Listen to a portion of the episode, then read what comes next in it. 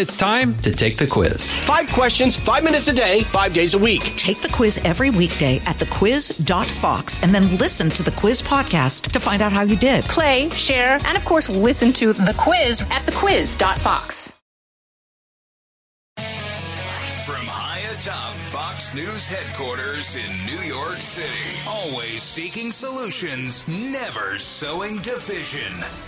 It's Brian Kilmeade. Hi, everyone. Thanks so much for being here. It's the Brian Kilmeade Show. I come to you from Glendale, Arizona, the site of Super Bowl 57, which is now in the history books with a uh, of just a heart pounding three point victory for uh, the team Andy Reid used to coach, but no longer does. I'm talking about the Kansas City Chiefs are world champions once again, and we might have uh, somebody who's going to threaten uh, eventually Tom Brady seven Super Bowls when Patrick Mahomes walks away as the MVP uh, even though he kind of limps away because we know how bad that high ankle sprain was still. Before we get to our first guest, and we won't just be talking about the Super Bowl.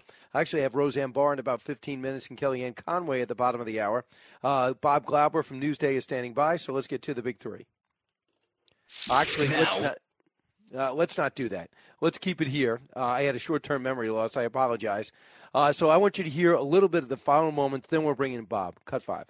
Quick throw. Tony's got it. Tony walks in. Touchdown, Kansas City. Blitz coming. Mahomes, man wide open. Touchdown, Chiefs at Sky Moore. First and goal. They try to shove Hurts over the end zone, waiting for a signal. He's in. Touchdown, Eagles. Hurts looking for a block, and he gets there. He's in. We're tied at Super Bowl 57.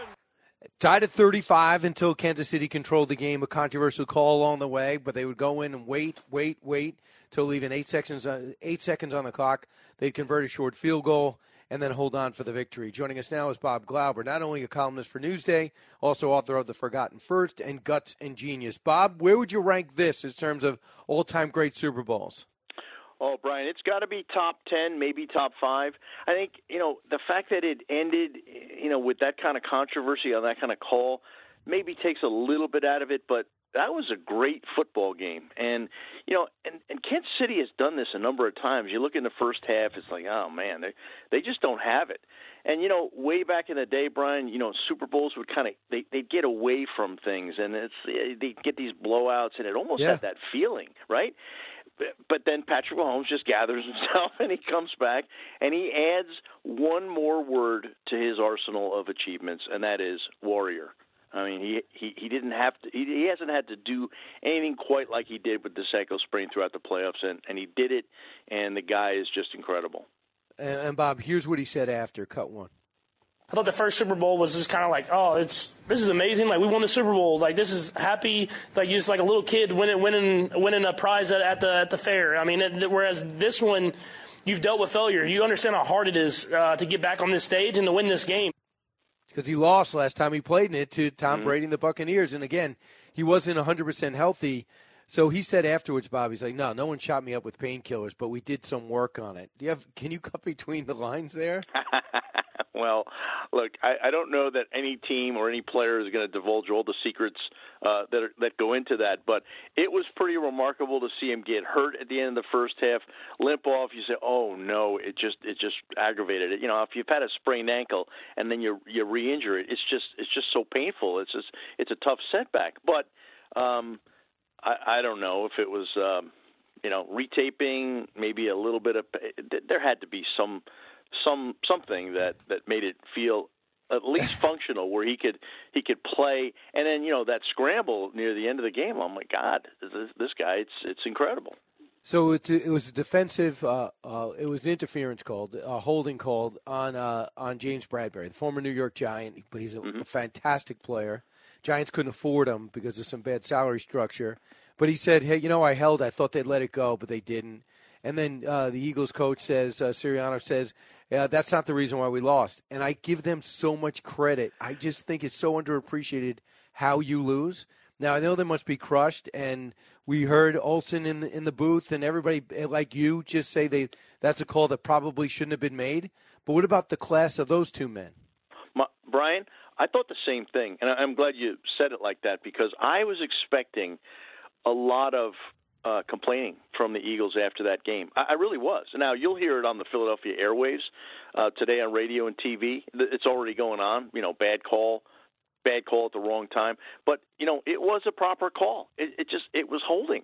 And I really commend Sirianni and Bradberry, especially. You know, the, the, the, that was a stand-up moment for a guy. I've been around for a couple of years. He's James Bradberry is is as classy as there is in the NFL, he and he owned up to it and it was a penalty. Look, it it, it kind of it obviously took away from the drama of the final part of the game because Kansas City was able to bleed the clock and then just win it on basically the final play. But it you know it was a penalty, and I think that you know the ball was really overthrown. And Juju Smith-Schuster was nowhere near, but why? Because he was held. I think that was a walk-in touchdown. If if he doesn't get held, or at least it's at least close um, to being a completion. Here is Nick Sirianni, not on this, but just on, on the loss, cut 10. Going into uh, the San Francisco game, we talked a lot about, you know, that we knew we were physically tough, and I just wanted to remind them how mentally tough they were. So going into that game, we talked about some failures that we had in our lives that we've overcome to get into the position that we were in last week, and into obviously into this position that we're in this week. So I just reminded them of that, you know, all the, the things that we've went through in our lives that, you know, was, was something that was adversity that we'll overcome this too because, uh, you know, the type of guys that we have in there that we'll use this to motivate, motivate us. We'll use this pain. We'll use this failure to motivate us so we can make it a strength. Uh, there you go. Uh, so Nick Sirianni, obviously, two years ago they were in total disarray, four wins after the controversy about the, where they threw their other game in the street and they in that terrible NFC East. They had to crown a champion. And I believe Philadelphia, if they won, they would have put the Giants in or kept them in contention. But they threw the game in the street with a, with a lightly used quarterback. So that team ends up in total turmoil. He turns them around in one year, gets them in the playoffs, and then this year gets them in the Super Bowl. Uh, how has he done it, Bob? You know, he's an interesting coach because Brian, his first press conference, he was really bad, and he just bombed. He just kept talking, and it was it was just weird. And you know what? Rather than just kind of try to avoid it, he embraced it. He just said, "Look, I I was terrible," and he got better over time. And he kind of used himself as an example of how you get better, and that team got better. And Howie Roseman, the general manager, built a really good football team. And the improvement of Jalen Hurts this year into an MVP caliber quarterback. You know, Brian, he could have been the MVP of that game yesterday. Yeah, no really. Close, right? Um, so I, I think they've done it through good, aggressive roster building. And Sirianni is a good, uh, impressive offensive mind. They do it a little differently. They're very ground centric, um, including with Jalen Hurts but it's it's an effective formula. And and here's what I like about this year's Eagles, just like last year's Bengals. You know, back not not too long ago, it was like if you lose the Super Bowl, you're going to disappear. You're done. You can't get back. And and it was just you know mind-boggling how few teams who won, went to the Super Bowl lost just never recovered. Well, since he came close to you know advancing deep in the playoffs, they had a really good season, and I think Philadelphia can do the same next year. So it's not it's not this sentence of like you're you're just going to disappear if you lose a Super Bowl, and I think Philly will be a good team for a long time. Yeah, I, just a question, a local question, being that you you write for Newsday, how close are the Giants? Because they were they were three times totally dominated in two of those games. How how much further can they go? Because their coach yeah. was coach of the year this year. Yeah, I mean they they went as far as they went because of Brian Daboll being coach of the year, and you know a lot of times you see one team kind of come from nowhere and and make a run like the Giants, totally unexpected, and then there'll be a little regression the next year. So you know don't don't discount that. I still think they're several pieces away from contending for a championship but at least they got the coach and the general manager Joe Schoen in place, and it looks like they're they're finally the right guys after just a lot of flopping around after Tom Coughlin left the team. Yeah, last question. Aaron Rodgers to the Jets. How close is that? The Jets made a formal inquiry, I heard. Yeah, the Jets are interested in Aaron Rodgers. They're interested in Derek Carr. Those are the two prime, um, you know, potential acquisitions at quarterback in the offseason with Jimmy Garoppolo a distant third. So, you know, it, it's hard to know if Green Bay is going to to bite on something the Jets would want to would want to trade for. So I think those two quarterbacks, Rodgers and Carr, are going to be the targets, and you know the Jets are going to make an aggressive push. Joe Douglas really will stop at nothing to try to improve the quarterback position after, you know, essentially, um, you know, bombing in the draft last year with Zach Wilson. Right, but uh, but they did not bomb building that defense with Sauce no, Gardner, that defense and they are, terrific. and yes, that makes them think that they could get a quarterback and, and go far. Uh, Bob, always great to talk to you, especially after uh, after a Super Bowl. Uh, Bob Glauber, thanks so much, appreciate it, and pick up it, uh, any of it. Yeah, pick up any of his books. Uh, they are The Forgotten First and Guts and Genius. Thanks, Bob. All right, when we come back, we are following the story with this Chinese uh, series of balloons, at least one confirmed. We've taken down three others. We have not really recovered substantial amount of the wreckage. We'll follow this story because they say we're doing the same thing to them. Roseanne Barr is next, then the great Kellyanne Conway will be here. You listen to the Brian Kilmeade Show in Glendale, Arizona. It's Brian Kilmeade. From the Fox News Podcasts Network. I'm Ben Domenech, Fox News contributor and editor of the Transom.com daily newsletter, and I'm inviting you to join a conversation every week. It's the Ben Domenech Podcast. Subscribe and listen now by going to FoxNewsPodcasts.com. Out of the gates and ready to go. Hey, it's Hutton Withrow. Hot Mike is here on the Outkick Network. We've got your afternoon covered with the latest sports discussion, and it's available wherever you find your audio. Daily analysis and news. He is hot. I am Mike. Actually, my name is Chad. His name is Jonathan, but you get the picture. We're going to bring it every single day. Whatever you want to call us, we'll respond to. We just want you to respond to what we're dishing out every day. And while you're here, we hope you subscribe to the podcast, like, subscribe, and share.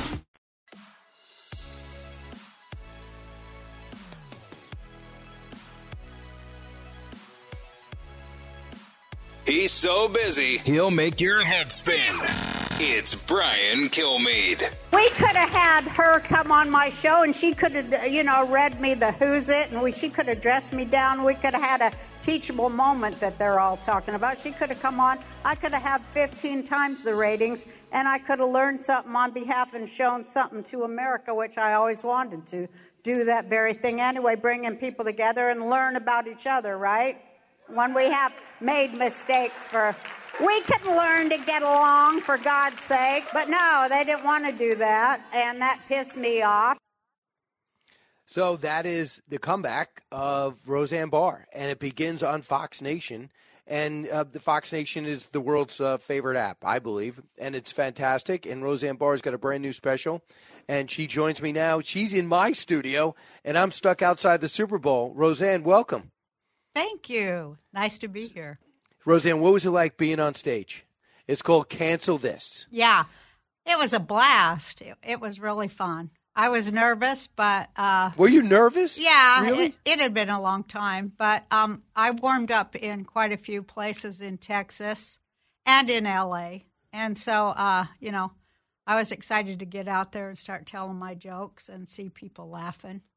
Um, it was Well, exciting.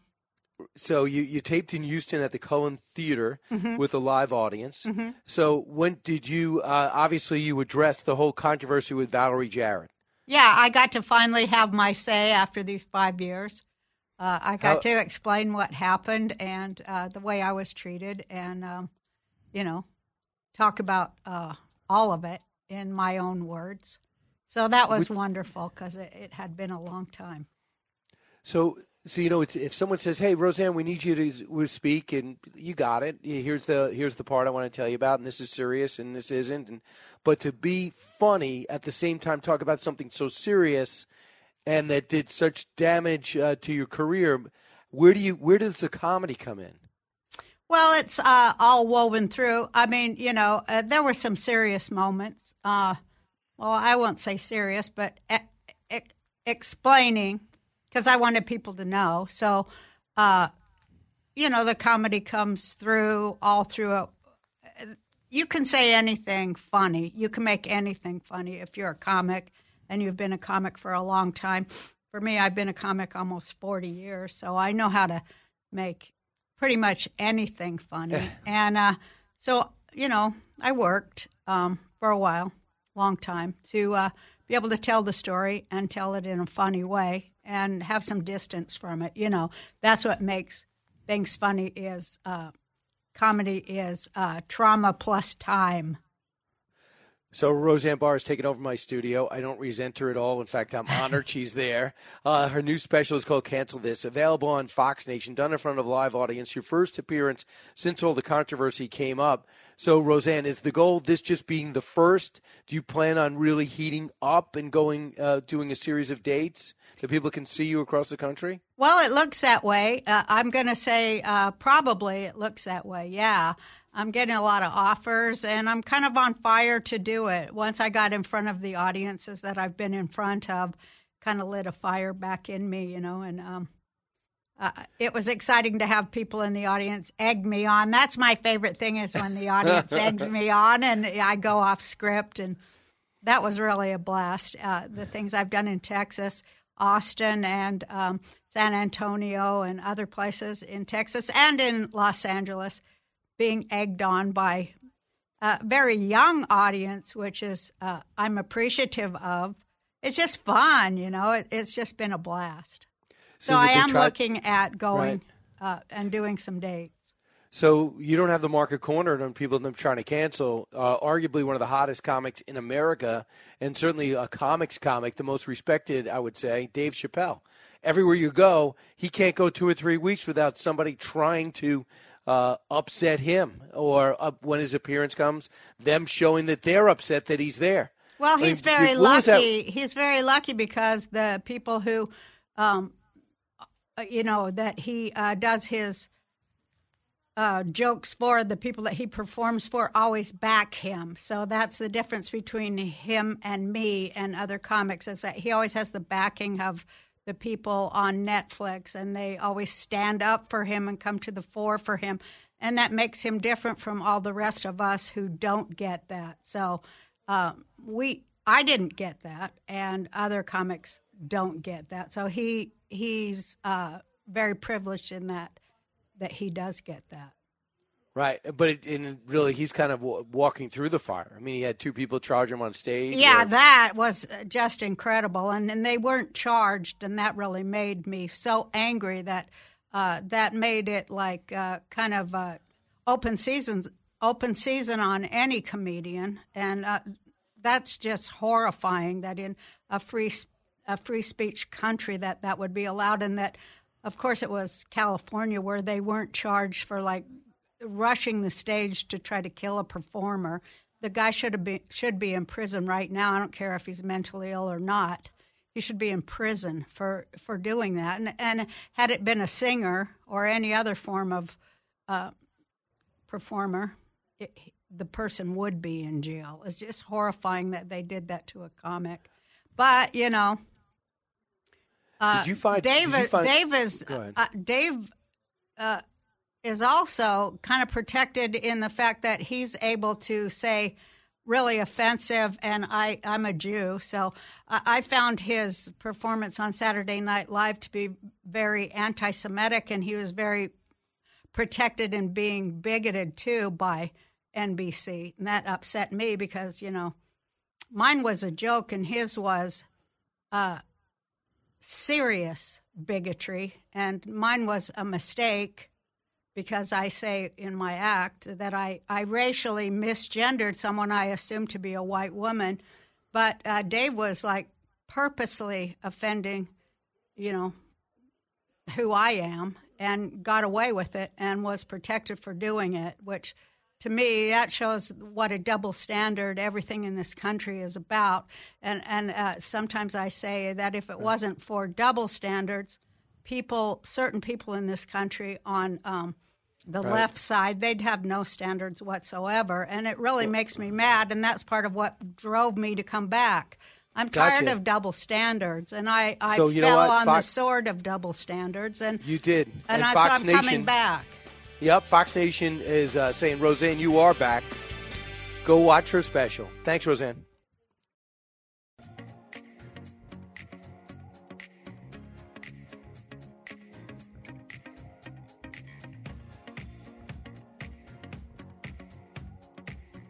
Information you want, truth you demand. This is the Brian Kilmeade Show. Hi, everyone. Welcome back. We're outside State Farm Stadium, uh, the home of Super Bowl 57, which is now in the books, finished hours ago. Uh, someone who knows that very well is Kellyanne Conway, former senior counselor to President Trump, author of the book Here's the Deal, Fox News contributor, and wear, wearing still, despite their loss, uh, the Philadelphia Eagles regalia. And I'm surprised you're not you're not going to quit on the team. Never. Never. Never. Birds fans are the most loyal. It felt like a Eagles home game yesterday. It really State did. Farm, Brian. It was crazy. Would you support the booing of Dak Prescott getting Man of the Year? I thought it mean, was. come on. I think it's just a reaction to Dak Prescott, the quarterback of the Cowgirls. I mean Cowboys. Uh, it wasn't real. It had nothing to do with the Walter Payton Man of the Year award. they did the same when they showed. Um, Santa. No, well, no, Santa. Come on, that's stereotypical. And uh, no, they did the same when they were showing some of the Hall of Famers. I think they s- showed one of the Dallas Cowboys uh, receivers or whatnot. But it was nice to see people like Joe Klecko finally get honored. Yeah, Joe Klecko and uh, Revis too. Jets and Revis. the- It was really nice because these guys, you know, they You played so long him? ago. Of course. Oh, yeah. No, I'm a big fan, and I grew up a tomboy. My cousin Jay was 10 months older than me. He didn't have a brother, so he made it me. So I know everything about football. It gets you a lot of free drinks when you're in college. Girl who knows football. Oh, absolutely, and probably still can. Right. I'll check it out. Right. Yeah. Let's see. Uh, maybe a little bit later. Soon we can drink. We might. I might, I'm going to be off in two hours. Um, so, so Kellyanne, there's, there's a couple of things. So we talked about the game. I want to talk about class. Uh, Nick Sirianni Oh, at the end God. says it wasn't one play that lost the game. That's right. And James Bradberry saying, "I did hold him. I thought they would let it pass." How great is that? No, I never amazing. hear that. And there's so much pressure on the referees. He goes, "They got to make snap decisions." I go, "There's so little emphasis on how you lose." And when someone shows you the way to lose, they're as disappointed as anyone. But how you lose defines your character. Total class and grace. And I think this uh, Eagles team is young. The Sirianni Hurts era is just starting. And you saw a glimpse of that in those kinds of comments. I think the Eagles organization is taking the long view. So you made it to the Super Bowl, best team in football this year. Uh, clearly deserved to be on the field yesterday, as did Mahomes and the Chiefs. But they're taking the long view. We're going to have exciting games here on out. The other thing is, I think the call. Look, the Bradberry call. It's nice for Bradberry to say that. The fans were really upset. Red zone late in the game. What do you think? Um, I, I think it was marginal. I don't know that he was holding in the way that restricted the ability of the receiver to receive. The call that bothered me was a DeVonta Smith um, catch that was called back. That she, Andy Reid, he challenged that and they reversed it. I think he was clearly in bounds and that was a catch and that, that hurt us. But it's never one play. It's never one player. Yeah. And we should make that clear. I mean, Jalen Hurts had an amazing first half, was- broke a record Yeah. for a quarterback in a Super Bowl.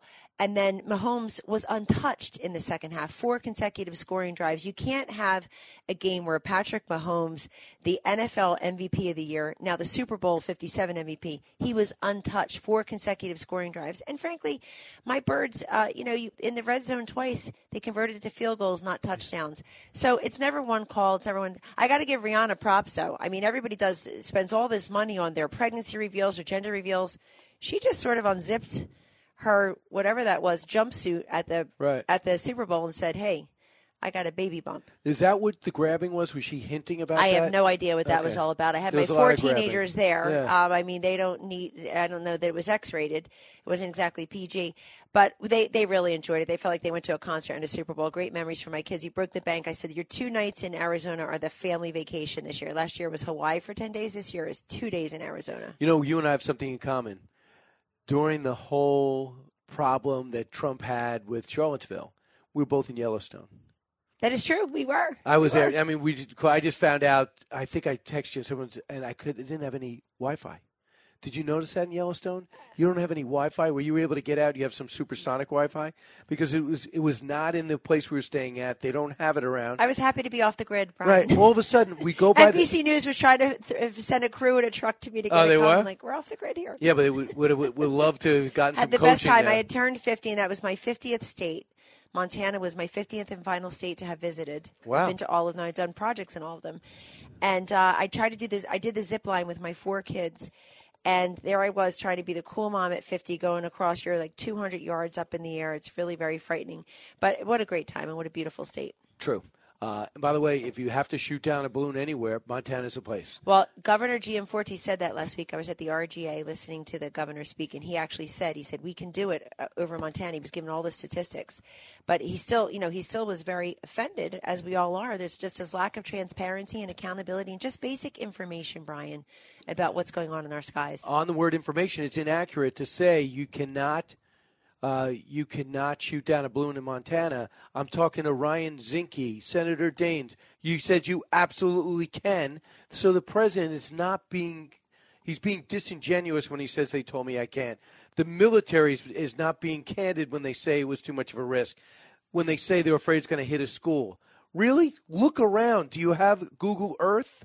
There's nothing there. And these Republican officials are telling you shoot it down. They're actually giving places where you could do it safely. Yeah. I heard the governor say last week. I was also with Senator Daines last week for something, and you're absolutely correct. They look.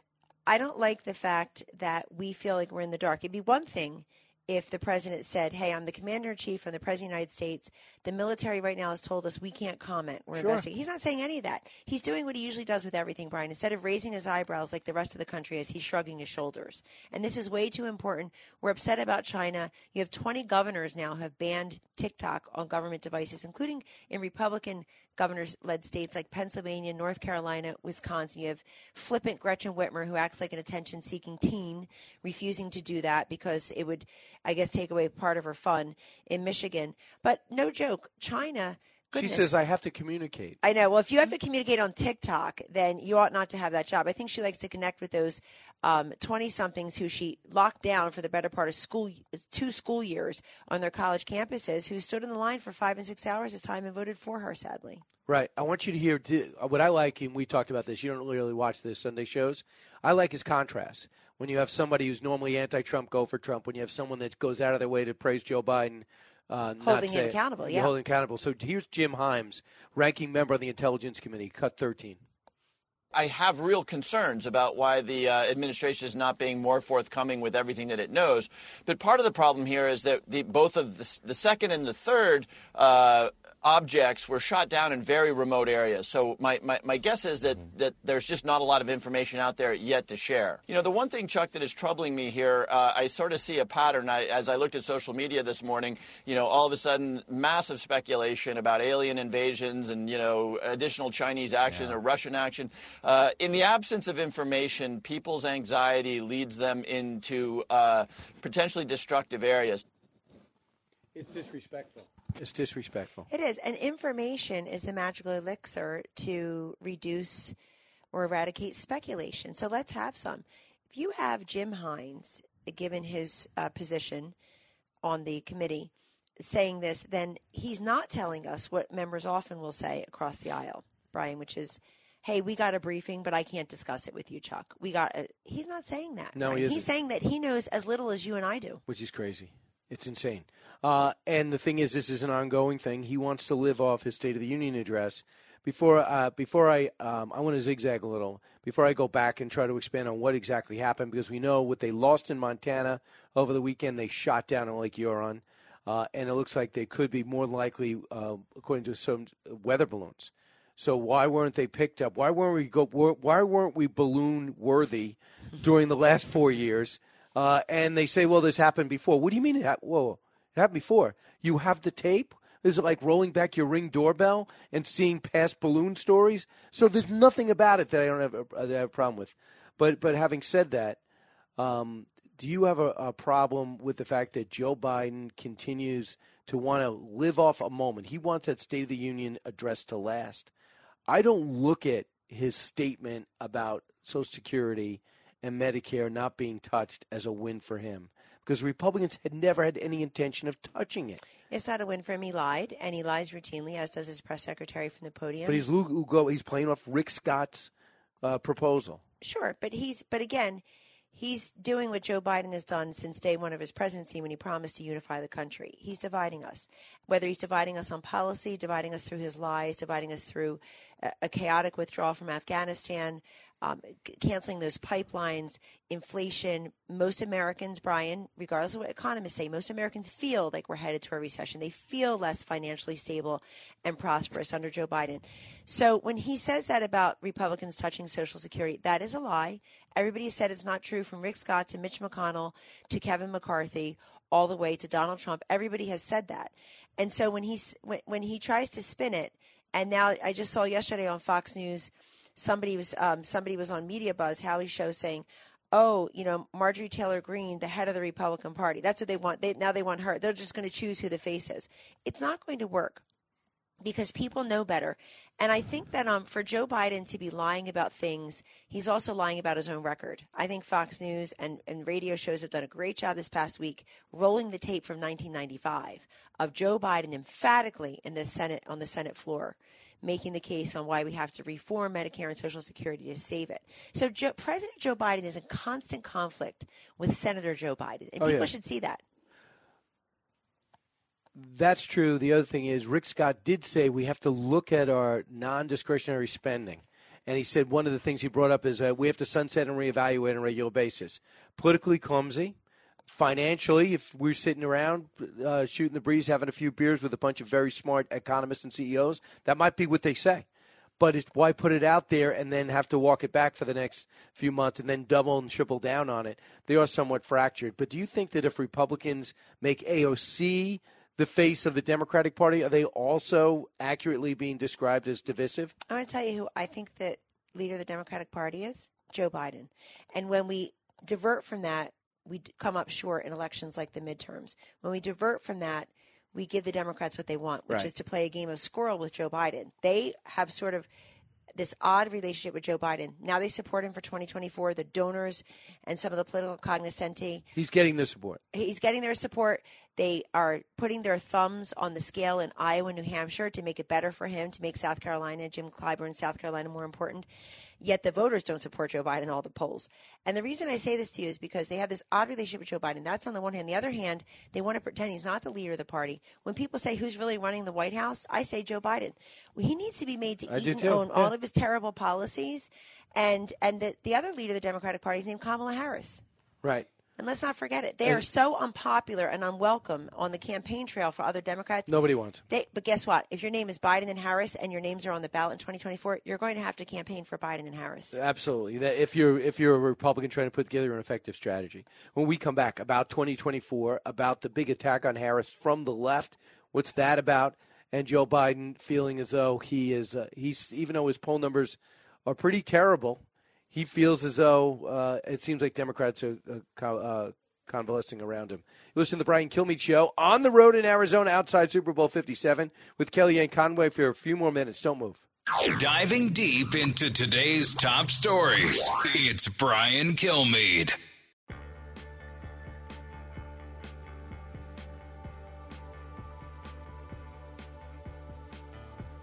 From his mouth to your ears, it's Brian Kilmeade. I, it drives me crazy when Republicans talk in an echo chamber about you know how bad you know the president is and Democrats. We got the memo as Republicans. You got to be for something. What I'm trying to do is kind of show that New Hampshire model, uh, show the opportunity to get stuff done. I've had Republicans in my legislature, I have Democrats in my legislature. I always get my conservative agendas done. We always cut taxes. We always balance a budget, and I can explain to folks in Washington what a balanced budget actually means. Um, so there are paths, and I think America is looking for results. We need results-driven leadership. So, what do you think, uh, Kellyanne Conway, about uh, Governor Chris Sununu, who it looks as though we are going to see him as a presidential candidate unless something happens? Uh, does he believe? Do you believe what he just said? Do Well, Governor Sununu has been a great uh, leader, chief executive of New Hampshire, and uh, I know him. We're friends. I do want to ask, though, why we got wiped out legislatively, even though he was reelected overwhelmingly. We lost a lot of Republican legislative seats, and I do think the strength of any executive is it runs in part through your ability to keep that bench filled and keep the legislative populated with folks who agree with your agenda and will help you support and pass it. Um, nationwide, I think he'll continue to be interviewed on major shows. I think he, why not uh, go and take a look at Iowa if you're Chris Sununu because you're very popular in New Hampshire. And also, uh, look, he supported a different candidate in the primary, endorsed a different candidate in the primary for U- United States Senate. But once the Republican nominee there, General Bolduc, was in place, I do think we could have done more to support him and get Maggie Hassan out there for uh, out of there for six years. Most vulnerable one that was up for reelection. For sure, most vulnerable, and she did. She very clearly said, "I don't want Joe Biden here." Um, and Joe Biden didn't go there. Uh, he was unwelcome and unpopular in New Hampshire. But I think, look, if the Democrats continue to thumb their nose at the voters of New Hampshire and Iowa and try to switch their, their primary and caucus system to start in South Carolina or whatnot, then I, I think the governor of New Hampshire, you know, can stake his claim there. The, the big unknown in the 2024 cycle in New Hampshire is what kind of third party independent candidates will be running. I think there are some very wealthy men and women who are looking at it. And New Hampshire's a place they can go pretty inexpensively Right. and go traverse the place. Say, I'm an independent like you are here in New Hampshire. Live free or die. You're not, uh, you're not bound by any party. That's a place where independent minded, more Okay. moderate, if you will, candidates think they can go and make noise. So, a couple of things. Uh, on the 15th, Nikki Haley's going to officially get into the race. She called Donald Trump ahead of time, and he said, "You got to do what your heart wants you to do." Very magnanimous of him. Does he? Does he say that because he knows he believes that she's not a threat to him? Correct. He's, he says that also. Look, everybody's going to run in part on the America First agenda. They're going to cl- stake their claim to being part of the Trump Pence accomplishments.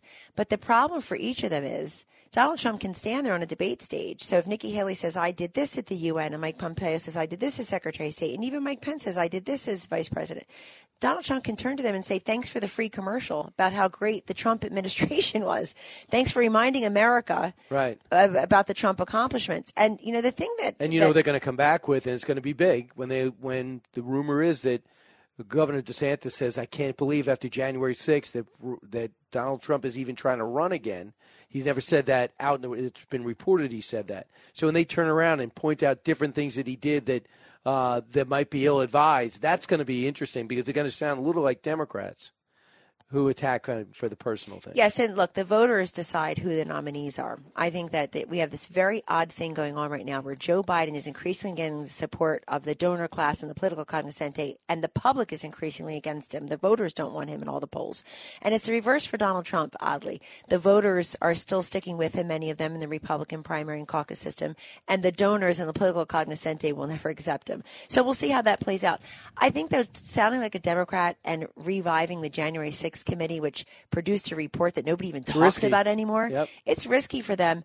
And again, uh, them doing it on a debate stage that's supposed to be appealing to Republican primary and caucus voters is also risky. And Donald Trump will probably turn around and have a nickname for each of them. Right, and he has never really lost. He's never lost to a Republican. Never lost. He had center stage. Look, he had center stage in that very first debate that Fox News hosted August sixth, 2015 in Cleveland. Brian, we are less than six months away from the first debate Mhm. in Milwaukee for the Republican primary. Right now, there's only one announced candidate. crazy. One announced Yeah. candidate, Donald Trump. I heard there was 13 on There the were. Democratic side. There were this you. time. Yeah. Oh wow, uh, Kellyanne, great to see you. I know Great you got to catch see a you. Go flight. Birds. Sorry about your Eagles, but you'll be back sadly. We'll as see you in Las Giants fan. Vegas next year. All right, and then two years after that, New Orleans. New Who knows? Let's do it. Uh, thanks so much, Take Brian care. Kilmeade Show on the road. Keep it here.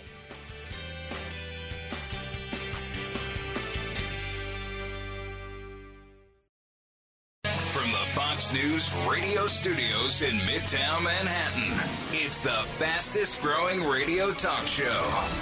Brian Kilmeade. Hi, everyone. Welcome to the latest moments of the Brian Kilmeade Show. One eight six six four zero eight seven six six nine. So glad you're here. We've got Michael Goodwin uh, standing by. Brian Billick, former uh, coach of the Ravens, assistant, and uh, the Vikings, who'll be joining us. Uh, so that'll be great. Uh, and uh, of course, we're going to be reviewing what's going on. Also, we got some great news. Uh, we are now going to be on in Provo, Utah, thanks to the great uh, leadership of KIXR 1400 AM over in Provo. So we're going to be on live for three hours. So that's going to be great. And it is uh, the talk of Utah country. Um, so let's get to the big three. Now, with the stories you need to know, it's Brian's Big Three. Number three. Hurts as all day. Now some rushers come. Going to throw it as far as his arm can take it, which is well short. And the Kansas City Chiefs have won Super Bowl 57. There you go. Super Bowl 57 in the books. Fans of all ages, shapes, and sizes outside of Philly have to be thrilled with the drama and quality.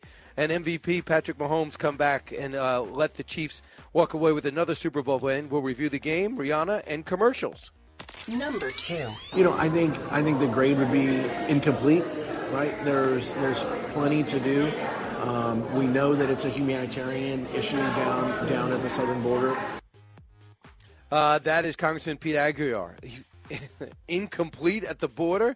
That's what one border state Dem you just heard uh, uh, call the president at the border. His policies. I call it incompetent, insidious, and subversive. Every state is expressing challenges, from New York to Illinois, claiming overwhelming cost. Can anyone say the right thing for the country and not their party?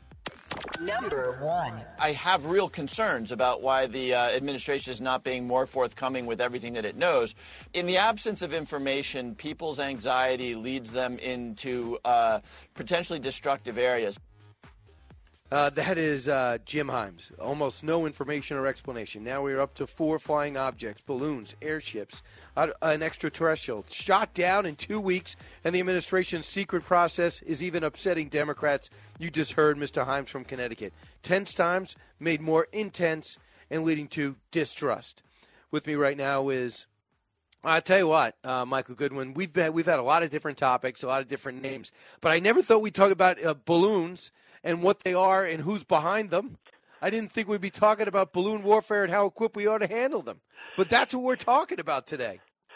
It's it's quite something, isn't it, Brian? I mean, the the fact that the administration uh, either they don't know anything and they're embarrassed to admit it, uh, but already I think there are sufficient questions about about the military aspect of this. Uh, you know that they had identified apparently some of these things just as unidentified. Uh, that was their category for them. Uh, but we never knew that. We never knew such things existed uh, so so close. I mean, these are not things that are. Uh, flying around the moon. These are things 20, 30,000 feet in the airspace. Uh, so there's something really bizarre here. And if you talk to anybody who believes that uh, these really are UFOs and that they are from another place, uh, the Air Force has certainly given them lots of ammunition by the way, by its silence, and the administration too. This whole this whole thing has been going on for how long, and what did we know, and when did we know it? Uh, it's really quite something. Some of the things that stick out with me. Number one, immediately they said this happened during Trump years, and immediately the Trump people said it did not. We, the DNI, DNI, the former CIA director, Donald Trump himself, the vice president, because we didn't hear anything about this, and they said right because we didn't know what to make of it. We didn't tell anybody. Excuse me, but you know it was there, but you didn't tell anyone. Why? We went back and looked. Looked at what? Your old radar albums. Uh, and you found balloons that crossed, but of course it has to be something Trump did. And then you shoot it down after it travels the country and lie to us and say, I can't shoot it down over Montana.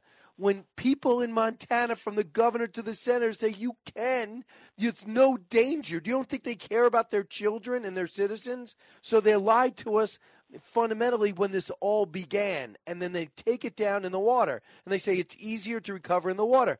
Then I'm talking to people like Navy SEALs that do this. They go, it absolutely is not easier to get things out of the water. So they're lying to us as we ask them. And then, possibly the most disturbing, you wait for Admiral Kirby to go 15 minutes into a press conference when maybe a planted question comes. We heard rumors about another balloon. He says, Yes, shot it down. Excuse me? So why would we trust this process, Michael Goodwin? Well, Brian, uh, you and I talk every week, and it seems to me that sooner or later we get to a lack of trust in a federal agency, whether yes. it's the FBI or the White House or now it's the military. And I, I mean, look at look at the uh, look at what's going on in Ohio with that train derailment. I mean, where is the Secretary of Transportation? Uh, on this one. Uh, so uh, I think what we have now increasingly is just this sense that the federal government is so big, it has taken on so many things that it has no business taking on, and meanwhile, it has neglected the basic things for which these agencies were created. Uh, and so you have the FBI on Twitter, but not really catching enough bad guys to stop uh, heinous crimes. And here we have the military. What are we, what are we spending now? Uh, roughly $800 billion a year? and they're keeping secret all these files and then they, and then for political purposes they can trot it out in an instant uh i mean mark as as long as mark milley is there i will not trust what what the military says from the white house because i think mark milley himself is just a is a partisan guy. He he he wants to be a politician without ever running for it, uh, running for the job. Instead, he wears a uniform and acts like a politician. I think there's a Right. lot of messed up things going on in Washington. And when you when you read social media, Brian, and you see how little trust there is for these agencies, it it, it it's a problem of its own because if if people don't trust the government, uh, whether it be over vaccines or anything else, they're they're less willing to participate in it, less willing to go along.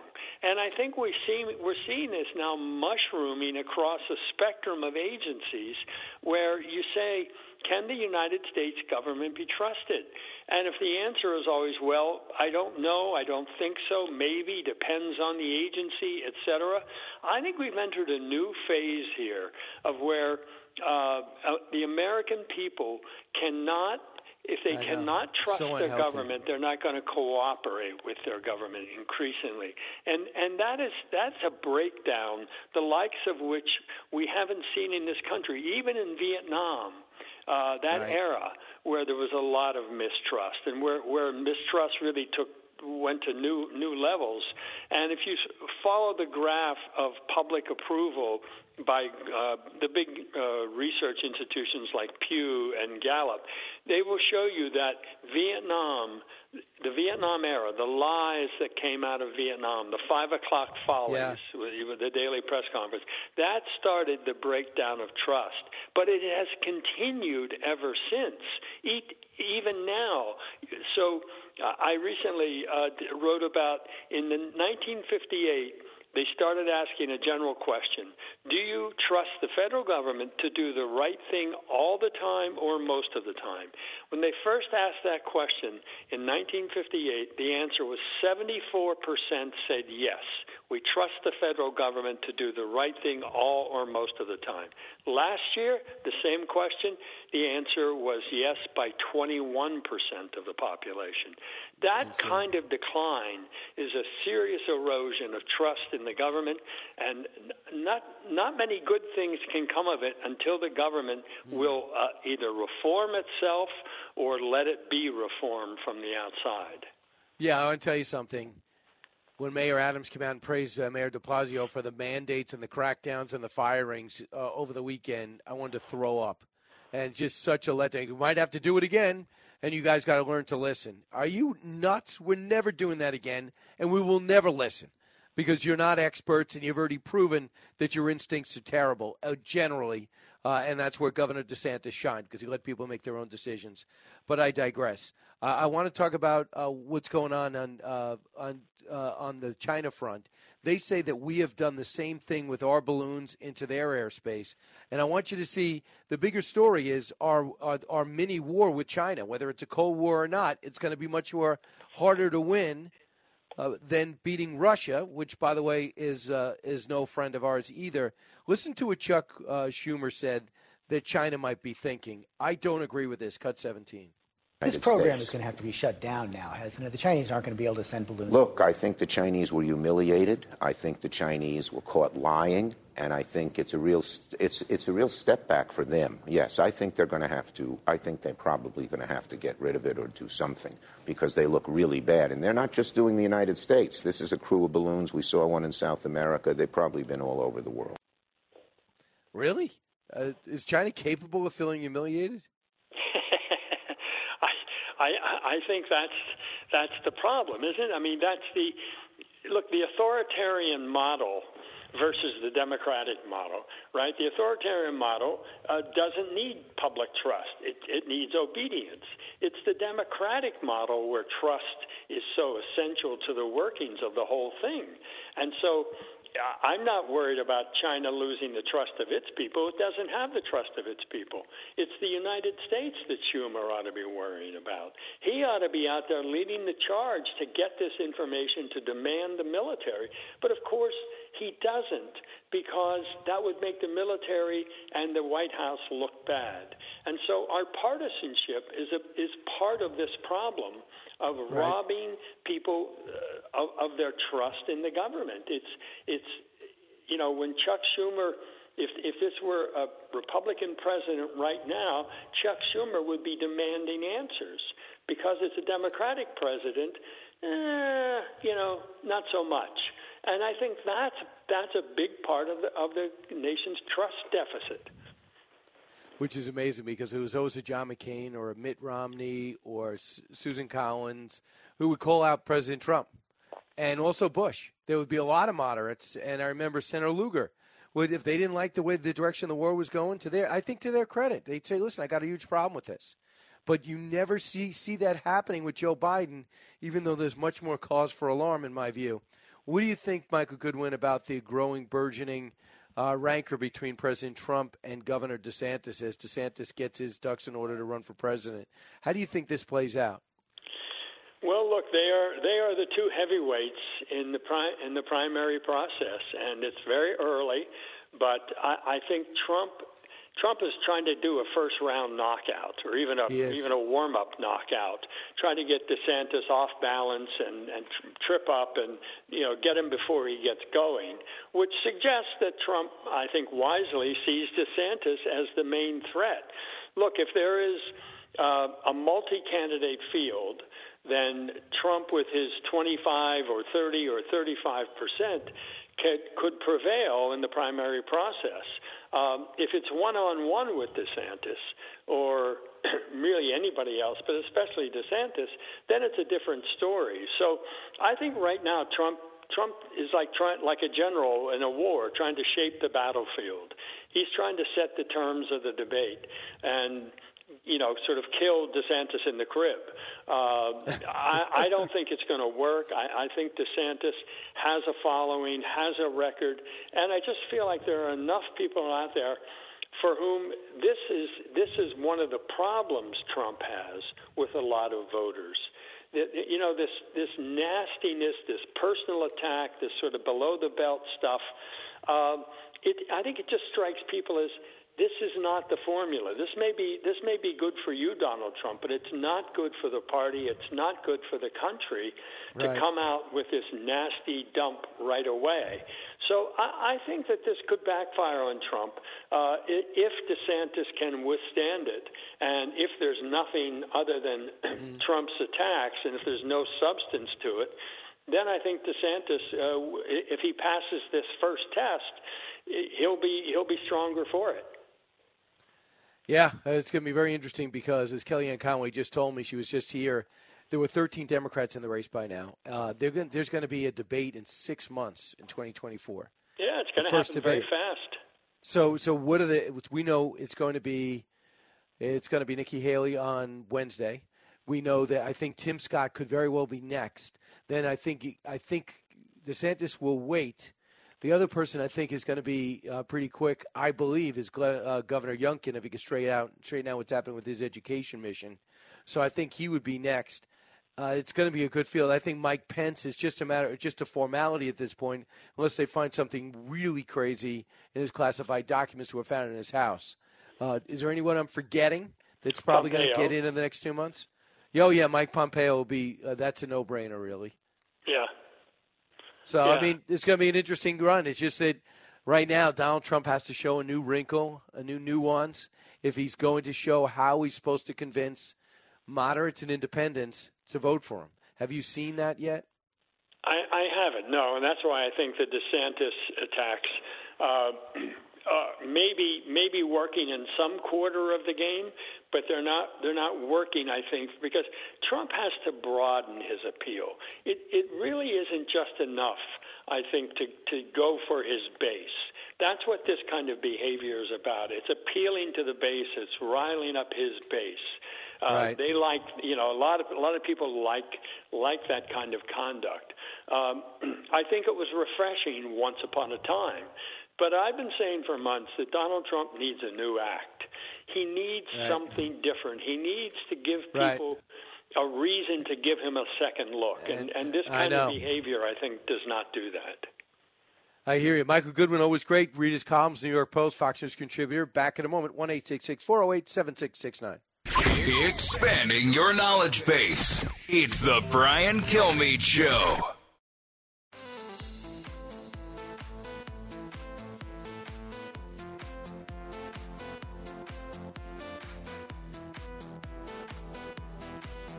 A talk show that's real.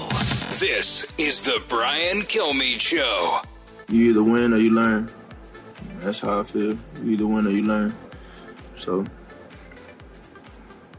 you know, as always, uh, win, lose, or draw, I always reflect on the things that I could have done better, uh, things we could have done better, to try and take um, take that next step, and that that'll that'll be the same process that goes on now. And that's part of the classy reaction that the Philadelphia Eagles have shown, and that is uh, Jalen Hurts played really well. Had one fumble he wanted to have back, just uh, you know took the snap and the ball just flew out of his hands. I don't know how an elite athlete does that, but they make mistakes like everybody else. And then he goes out and has an unbelievable game. He single handedly took the ball. I think he ran it four times and then scores and, and got the touchdown back. And they were dominating. And then he played well in the second half. Not good enough.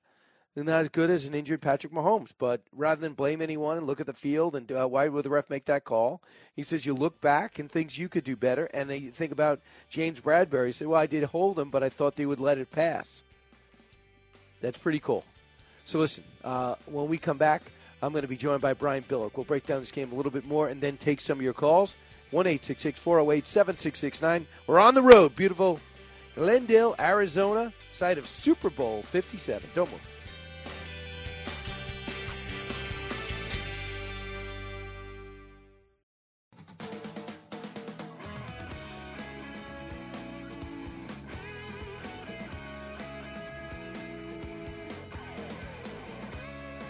A radio show like no other.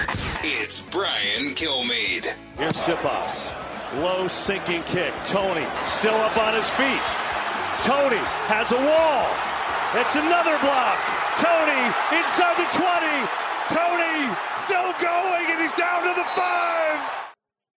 Yes, and Kadarius Toney, uh, the the New York Giant uh, Giants loved him uh, until they got there, and he had trouble staying on the field. Then he had a bad attitude, and the Chiefs loved him all uh, for a while. So they said, "Listen, just give him to me." And they said, "Yeah, give me a draft pick." So we got rid of him. Giants did better, and as you see, he was able to step up at the right time with a very, very talented group. Join us now is uh, Brian Billick. He's used to taking challenging people when he was a uh, coach with the Ravens and Vikings and everything else, and uh, trying to get the most out of them. And uh, Brian Billick, of course, uh, won Super Bowl. What number was that? Thirty-five. Uh, at beat the New York Giants. Coach, welcome back. How we doing? Great, great day yesterday, wasn't it? Well, yeah, and so you're also you're working for the NFL Network now. Where would you rank this Super Bowl off the top of your head? Top five? Well, that's pretty good. Anytime you can bring it down to the final series, it's a high-scoring game. You had turnovers, touchdowns, you had special teams. Yeah, I, I imagine this matches up with any from an entertainment value. Two really good teams. Uh, I don't think there's any doubt that the Eagles had a chance to get the ball back. They likely could have gone the length of the field. So yeah, this was this was one for the ages. But it didn't seem like that, especially when you are the Kansas City Chiefs. And, you know, it was 7 7 for a while, but it looked like the Eagles were the stronger team on both lines.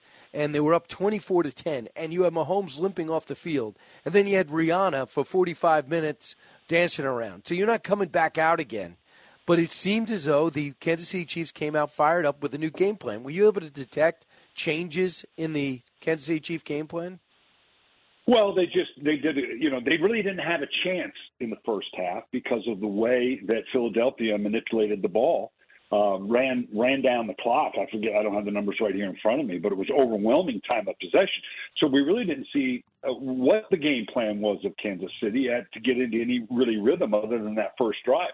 So when they came out in the second half and certainly kept it close, uh, as as is typically the case, turnover for the touchdown, the the, the special teams play. So the you know this was a pick and game, and it went down to a three point game, and it took a special teams play and a great defensive play, in spite of the great offenses. But I don't think we really had a chance to see what the Kansas City game plan was until we got into the second half, and they were able to give a little momentum.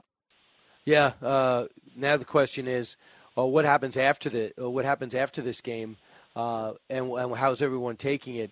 I caught up to uh, Kadarius Toney, Kadarius Toney, right after the game, uh, and he was an un- unlikely star late in the fourth, cut twelve. Feels surreal, man. You dream of making plays in the Super Bowl, and you know.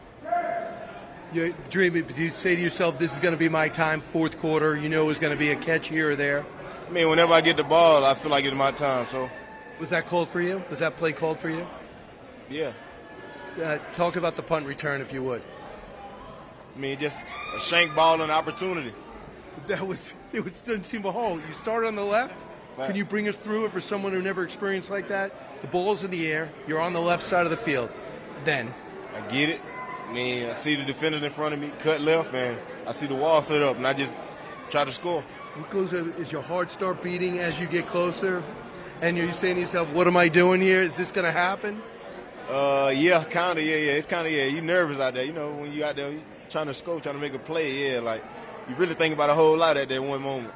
Do you know, did they tell you it was the longest punt return? Yeah, they told, yeah, yeah, yeah, they told me. I mean, I'm grateful for that. If your career stopped now, you've already made history and you're a world champion. yeah, thanks, but we got plenty more rings, plenty more records to set. Best is yet to come. Yeah. Thanks, man. Nice meeting you. You know he, you know he's been a handful for the Giant coaches. As talented as he is, they're glad to get rid of him. Have you dealt with uh, players like that, and, and where there's just some some environments they won't work, and others they will? Yeah, I mean it's the passion for the game, and and so often it's excused as that, uh, but sometimes a player has to understand that his passion for the game is a drain on the team. Uh, that, that his approach to it, uh, you know, it's just can you be a professional? You hope they can grow out of it you try to surround them, and like Mike Tomlin said, you, you, you I'll tolerate you until I can replace you. So that's, that's part of the factor as well. And it was a great punt return. I mean, he saw it. You could see the the the, the rush uh, or the uh, coverage of the Philadelphia Eagles was collapsing to one side, which typically happens because they're converging because it was kicked to one side. He was able to break out once he got around around that edge. Boy, what a huge play! Uh, no question. So the uh, another question. We're, talking to Brian Billick, is who, who can get a head coaching job out of this? Uh, everyone's talking about Eric Bieniemy, an offensive coordinator, but Andy Reid does so much of the offense. Maybe he doesn't get the credit he deserves. And the other person who's gotten the job, gotten a job before, but did another great coordinator job is Steve Spagnuolo. Here's he. Uh, he's for this is his interview from the NFL Network. Cut eight. I give them a lot of credit. I think they got the better of us, better of us in a lot of situations. I, I, was proud of the guys and the way they came out in the second half, and at least got the game to where Patrick could get us ahead. Didn't like the long pass for a touchdown at the end, but the one thing our guys do is they believe in the other guys on the other side of the ball. That if we just hang in there, find a way to get a couple of stops, Patrick will find a way to get more points than they score. So thank God he did that today. Would you give him another shot if you're a general manager or an owner out there, Brian Billick? Oh, absolutely. Steve Spagnuolo is one of the really good coaches that I've I've known in all these years. Uh, uh, had the one opportunity, didn't come together in St. Louis, and didn't come together for a lot of people in St. Louis. So I think you can hold that against uh, against him. But he's an outstanding coach. Uh, he's got a great template. He's got a great history having spent all that time with Andy and coming from Philadelphia and now in Kansas City, you know, I don't know. You know, we're in a mode where it's it's the young guru. You know, if you've had lunch with Sean McVay, you're going to get a head coaching job. So I don't know that he fits the molds right now, uh, but he he's an outstanding coach and would be someone that clearly teams ought to consider. Eric Bieniemy. Yeah, Eric. Eric may have to go, and, and there's rumors that he may be going to Baltimore as the coordinator. And it's not Andy's fault, but simply kind of doing what he's doing. He's an outstanding coach. He's interviewed for head coaching jobs before, but kind of being under the shadow of Andy, uh, and that's that's it's not fair, but it is what it is. Uh, and Andy will tell you that he's a huge part of the offense. He's a big reason they've done very very well. But he may have to go someplace else as a coordinator and have similar type of success for people to really recognize, okay, yeah, this this guy certainly deserves head coaching opportunities. It's because Andy's so ha- hands on. Because a lot of times the best thing you can do is to be around a Bill Walsh, a Bill Parcells, a Bill Belichick. That gets you a job. But with Bieniemy, being around Andy Reid is preventing him from getting a job or getting the credit he deserves. Yeah, and it's not fair. It's not right. And people can intellectually say, well, no, no, that's not the way we look at it. But the fact of the matter is that is that is part of it. So if indeed he goes someplace else to coordinate someplace right. else, that might be the best path, best path for Eric to then kind of get under get out from underneath that shadow. We had a lot of Jet fans listening on WABC, uh, one of our affiliates here, and they hear that the Jets have formally reached out to Aaron Rodgers. They did this with Favre. They brought him in uh, it wasn't a big success until he went to Minnesota. Then he had another phase to his career. What do you? How does this play out? Well, it's going to be interesting. You know, you have to be careful that that uh, and the Jets are a solid football team, but typically, and at least history has shown us that if you think you're that one player away, you're usually not. Uh, clearly, they've got to get the quarterback situation solidified, uh, whether it's the draft, uh, and Aaron Rodgers would be a great pickup. But to just say, okay, boy, now we're ready to be a Super Bowl caliber team, there's a lot more that has to go along, goes along with it. Even though they got the offensive coordinator that he knows, Brian, right? That helps certainly. And having Nathaniel Hackett there and the familiarity they're going to have certainly would streamline that. Uh, but but like I said, yeah, yeah, for the Jets fans, that would be a great pickup because I still think Aaron Rodgers is one of the best of all time and I, can still do it. But you're going to have to wrap some more people around him. Yeah, he's got the defense. Let's see if he can get they can get some people in the offense. It, will cost you about sixty million dollars, and we all get paid that, so it's it's not that hard yeah, to come right. up with. So so uh, Brian, there's, uh, I know the documentary's out, the the Bullies of Baltimore. Uh, the guy that I miss on Super Bowl week more than ever is Tony Siragusa. Could you talk about him? Yeah, Tony was as you as you and I I love the series. I thought they did a great job capturing the personality and the care. I've yeah. always said that team had a lot of characters, but it also had a lot of character. And Tony was always at the center of that passion for what we were doing, and it was always team motivated. I don't I don't think people realize because Tony was brash. He was a pain in the ass to coach. But boy, I tell you Why? come practice. Why was he a pain in the well, ass? Just, just because it was nonstop. He had that mm-hmm. nonstop jersey and that dialogue every single day. He challenged you every single day. But I tell you what, I loved him as a player. He was great on game day, and he, he was kind of the emotional soul of that team. That that confident braggadocio, you know, athletic arrogance. Yeah, we said it type of mentality, but he always followed up with it. All right, so Brian, tell me about X Tech shoulder pads. You can't talk about football and not talk about protection. I'm so proud of it. I've been with them from the beginning. 12 years ago, when Bob Broderick put this together, it was at a time when what a take the head out of the game, which is so important. Well, that means shoulder pads more important, and and b the technology. Shoulder pads hadn't changed in 50 years until X Tech pads, and now you know, in the old days, big guys got big pads, old guys got little pads. But it's the reason with the technology and the focus why we're the number one pad in pro football, college football, major programs, and major programs in high school because it's the best protection available for the, our young players. It's great to see parents getting involved, going to xtechpads.com to want to make sure that their players have the best protection available for their young people in this great game. So we got this lawmaker uh, who decides that he thinks that football should be banned for kids, tackle football until they're 12 years old. Uh, how do you feel about that, Brian Billick? Well, there's always going to be those people that just don't get it, you know, that don't understand. I mean, there are, whether it's a court, a field, a pool, a diamond, there are lessons to be learned as a team on a field of competition that really can't be learned anyplace else. Yes, it has to be regulated. Yes, you have to have good coaching. Yes, you have to have the right uh, equipment like X Tech pads. But uh, I'm asked all the time. I've got two grandsons, and I'm asked all the time, "Do you want them to play football?" And my pat answer is no, I don't. And I don't want them to drive. I don't want them to date. I don't want them to cross the street. I don't want them to do anything, you know, because I'm so protective. But you got to let them follow their passion, but you got to make sure they do it in a responsible way and are protected. Yeah, and you, and you got to make sure you're in the right league with the right coach. You don't want a knucklehead coaching your kid. But I think his name is um, uh, Mike DeBenebit Deno in New York. He's putting this forward, and I'm just concerned it's going to pass. Uh, and that's just just idiotic. Um, so we'll Yeah, we'll talk about that again. What are we going to limit left? You know, next. You know, I, I, I, that's a slippery slope path. I can't imagine you want to go down. You're hurting the kids by limiting that way. Absolutely, uh, Coach. Thanks so much. Always great to get your insight. The NFL Network's lucky to have you. All right, thank you.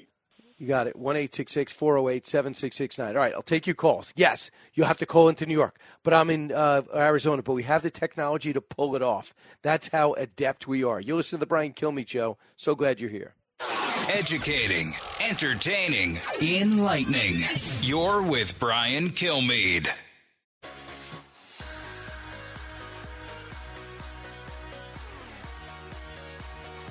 The more you listen, the more you'll know. It's Brian Kilmeade. Hey, welcome back, everybody. 1 408 7669. Let's go to some uh, phone calls and maybe we've been a more to know. Hey, uh, Mike, listening to WABC in St. James, New York. Hey, Mike. Hello, Brian. Uh, a couple of weeks ago, the mayor of New York City went down to the border, El Paso. Yes. Met with the mayor. Yep. Do you know what he accomplished or tried to accomplish? What I would uh, you have an opinion on it? What he wanted to do is, I think, drew attention to it. I thought it was pretty effective. He said it was a problem. He went to the bad area, unlike the president, and I thought it created a relationship. But I don't think he solved anything. Well, the buses are still coming. That's what I'm getting at. You know. The buses are still coming up at forty-four thousand. So um, it's unbelievable what's going on. Uh, the mayor has not taken the pulled the trigger and called out the president. It could actually begin to solve the problem.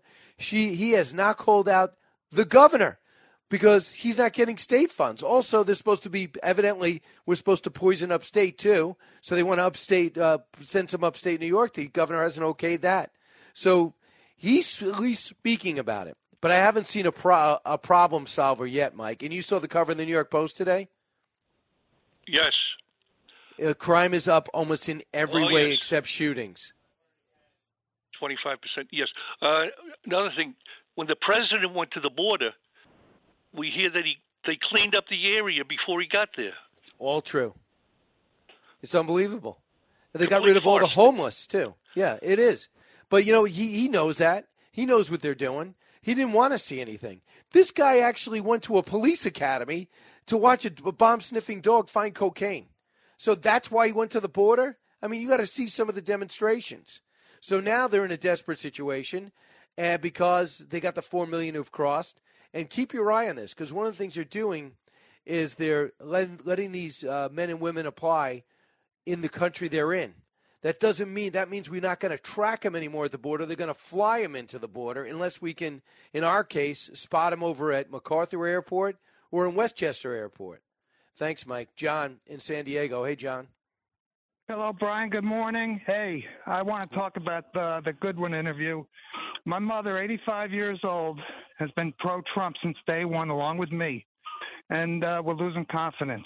Once once he started attacking her her governor, she told me last night, um, uh, I think I'm done with Donald Trump. I mean, this is a woman. If I criticize him over the last few years, I'm pro Trump, but we all know he's made mistakes. She would get angry with me and not even talk to me for a few days. So, uh, so I just want That's to say, very- is Donald Trump's listening to your show? Please stop it. Go on, argue on ideas, not personal attacks. That's all I got, Brian. Thank you. And you know the other thing is the third rail is uh, DeSantis because he's doing the fight and he's been relentless and he's on a huge roll. This guy just took out. He just KO'd Disney, and he just fixed the the testing system and made it balanced. He took on sixteen nineteen in the AP course and won. Uh, Joel, listening in South Bend, Indiana, go, uh, WTRC. Hey, Joel. Two things. One, I totally agree with the previous caller. If I was a political advisor for Trump, he doesn't even need to go there. He should totally ignore all the other candidates and just go about his record. He doesn't need to do that. The other thing is a stat that I learned on the internet, so it must be true, right? But verified it with several different websites that if you took not one dollar bill, but a hundred dollar bill, and you put it in one stack until it reached a trillion dollars, it would be 631 miles high. And I wish somebody would prove me wrong because that's a very, very disturbing. We're 19,000 miles in debt. And it's just, uh, I don't know, just wanted to know what you thought of that. Yeah, I mean the debt is unbelievable, but when people bring up things like cutting spending, they want to vote you out of office. So, which makes you put together a bipartisan council like Simpson Bowles, uh, and you put that together, and then a politician goes, "Yeah, I can't do that. Uh, that's if I cut all this, these people are going to hate me, so I can't do that." So you got to have both parties buy into it, and it's got to be binding, because who want who we know that Social Security is bankrupt in 10 years. Name me the politician that says, I want to fix Social Security by raising the age or raising the contribution. No, that's not going to be good. Nobody wants to do that. So everyone keeps skipping over it and vilifies the other guy. So that's the issue. So listen, uh, quick note we're very happy to continue to announce the expansion of the Brian Kilmeade Show family. We are now going to be heard as of today. We're privileged to be in Provo, Utah, the talk of Utah County. Uh, Kicks, which is uh, Radio 1400 AM, will be uh, live there for three hours. KIXR 1400. Uh, thanks to everybody that made that possible, and I cannot wait to hear from you at 1 408 7669. Brian Kilmeade Show on the road.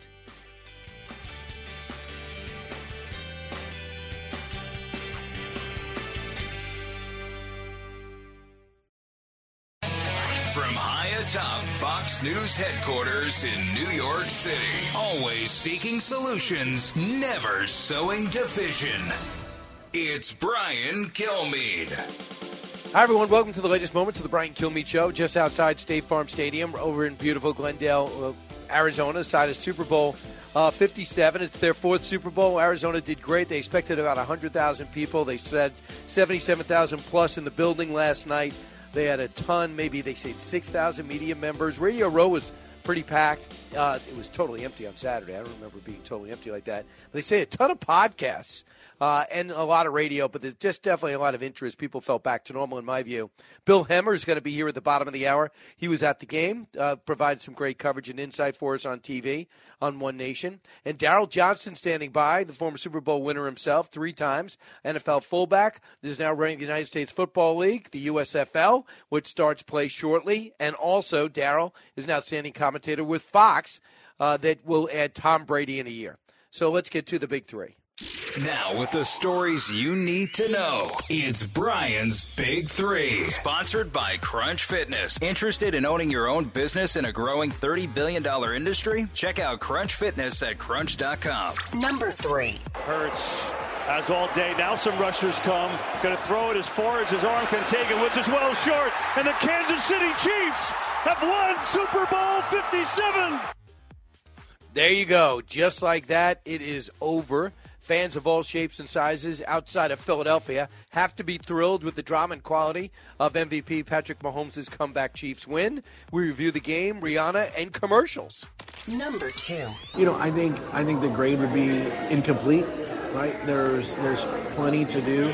Um, we know that it's a humanitarian issue down down at the southern border. Are you insane? Democratic Congressman Pete Aguilar, Agu- Aguilar who can, presides over a district at the border, gives President Biden an incomplete? Can somebody please act on behalf of the country and not your party, especially when you've broken the border yourself and you can't come out and condemn the president for doing that? Number one. I have real concerns about why the uh, administration is not being more forthcoming with everything that it knows. In the absence of information, people's anxiety leads them into uh, potentially destructive areas. You think, for example, like for example, uh, unidentified flying objects are considered alien invasions? Why wouldn't I think that? The president's not taking the time to explain anything that's going on with Balloon Gate, except four flying objects at least in two weeks, most of which have been, uh, all four have been shot down, and we're having trouble recovering just about all of them. I will not ask Daryl Johnston to tell me what's going on with China and their balloons. Daryl, you have enough on your plate. Yeah, yeah. I, but I was prepared for Balloon Gate. I, have done a little. You bit were. We, I we did not know that. you were good for uh, a lot of preparation uh, in your day, and certainly as a broadcaster. First off, I know they're your teammates. How do you think the broadcast was? I thought it was really well done. Um, and and for the first time out for both Kevin and Greg, I, I thought they were excellent. Uh, I, I like the rapport that that they have with Mike Pereira, uh, and the way that they, when they have the opportunity to to go to the penalty, the way that that has worked throughout the course of the season, and that became one of the bigger you know points during the course of the game, that holding penalty at the end. And I, I like the back and forth between Greg as a tight end who kind of sees it one way, uh, and Mike as the rules official who knows how the rule has been put in place and how it's going to be officiated, and why there could be maybe that ah, I don't really see it there, as opposed to no, no, no, this is exactly how it's supposed to be called. So I So who I thought- who was right? Do you think Per- Yeah, Pereira was right? I do, I do, because, and here's here's my issue with it. So defensive holding, if you have a handful of jersey, especially on separation in the in the secondary, that's holding. And and James Bradberry has come out and said, yeah, I held. Um, it was the right call. He goes, I just I didn't think it was going to be called at that point. Now that that's where I have a problem. It has to be officiated exactly the same. First quarter, first half, second half, fourth quarter. Holding is holding everywhere it's been, and they they've taken the gray area out on the holding penalty. Where we see the gray area, was it a forcible blow to the head of the quarterback on pass interference? Did he seriously impede the progress of the receiver to make a play on the football? They leave a little bit of subjectivity for the official to weigh in on, but not with defensive holding. So that's the right call. And unfortunately, it becomes a big play in the game. I think the one thing that I had an issue with is the the holding did not create the separation from where the ball landed and and where Juju Smith Schuster was at the point of, of, of the throw. So that that's why I think a lot of people have a little bit of trouble with this one. Catchable. Is, Wasn't catchable. yeah, exactly. Did he did the hold really prevent him from getting that far down the field to make a play on that ball? Yeah, and uh, you know, to his credit, I don't remember when I've seen people say this. So being so honest, it was holding. He said, "I tugged his jersey. I was hoping Mhm. they would let it slide." Isn't that classy? I mean, it, that's isn't that great? Yeah, diffuse the whole situation because it is a huge play. It's you know that's it's going to be fourth down. There's a minute and 48 left. You're going to kick the field goal, and now Philly's got a chance to come down the field, and we're we're looking at our second overtime Super Bowl. So for James Bradberry to come out and say it was the right call, um, don't don't get upset, don't get mad. Um, you know, it was a good route. I played it that way, but I had a handful of jersey, and you know, I I got caught. Better team won. Uh, that it's hard to say that, right? You look at the the, the stats to the game. Um, the team that played better that day um, may not have won, but the team that rose to the occasion in the second half did. And I think that, that that's the big thing for me is, you know, it, it's 24-14 at half and Philadelphia is really, really playing well. Their, their one big mistake happened in the first half with the, uh, the fumble and the scoop and score. Um, so, you know, you, you go into the second half and, you know, we watch Patrick Mahomes go in at halftime. We're, we're wondering if he's even going to be able to come out for that first offensive series. You know, thank God for Rihanna in the extended halftime and, and giving him some extra minutes to get ready. Um, but he comes out in the second half and he's 13 for 14 throwing the football. But the big thing for me were two of the big rushes that he had on that ankle. So I was just so impressed by Patrick Mahomes. Um, you know, we always refer to him as high tide quarterbacks. You know, they raise the level of play by everybody around him. And I think we all see Tom Brady as one of those guys. Um, you know, I, I think Peyton Manning would fall into that category as well. Uh, Patrick Mahomes is, is definitely this generation's high tide quarterback. Um, just all the changes in the offseason. No Tyreek Hill. You know, how is that going to impact this team? Well, they're more explosive. You know, they're more dangerous throwing the football. So that's that's all Patrick. And you heard Andy Reid talk about him. You know how he got everybody together last season. He knew it was going to be a different wide receiver group, but instead of waiting until you know OTAs to start building that chemistry and camaraderie, you know he invites everybody down to Texas and hey, come on down, let's start grinding on this. So you see the leadership, you see the moxie, you see Yeah. the grit. Uh, he's just he's just he's this era right now is defining quarterback in the NFL. So I want just for people that didn't have a chance to watch the game or you want to relive the game. Here's the fourth quarter. Uh, some of the moments. Cut six. Mahomes in trouble, gets away. Mahomes racing with the bad ankle and all inside the 20. and He's taken down. Mahomes pressure. Lofting one, end zone incomplete. Juju Smith Schuster couldn't catch up. There's a flag at the 10. Prior to the pass, holding number 24, defense. Butker up, got it. Hurts. As all day, now some rushers come.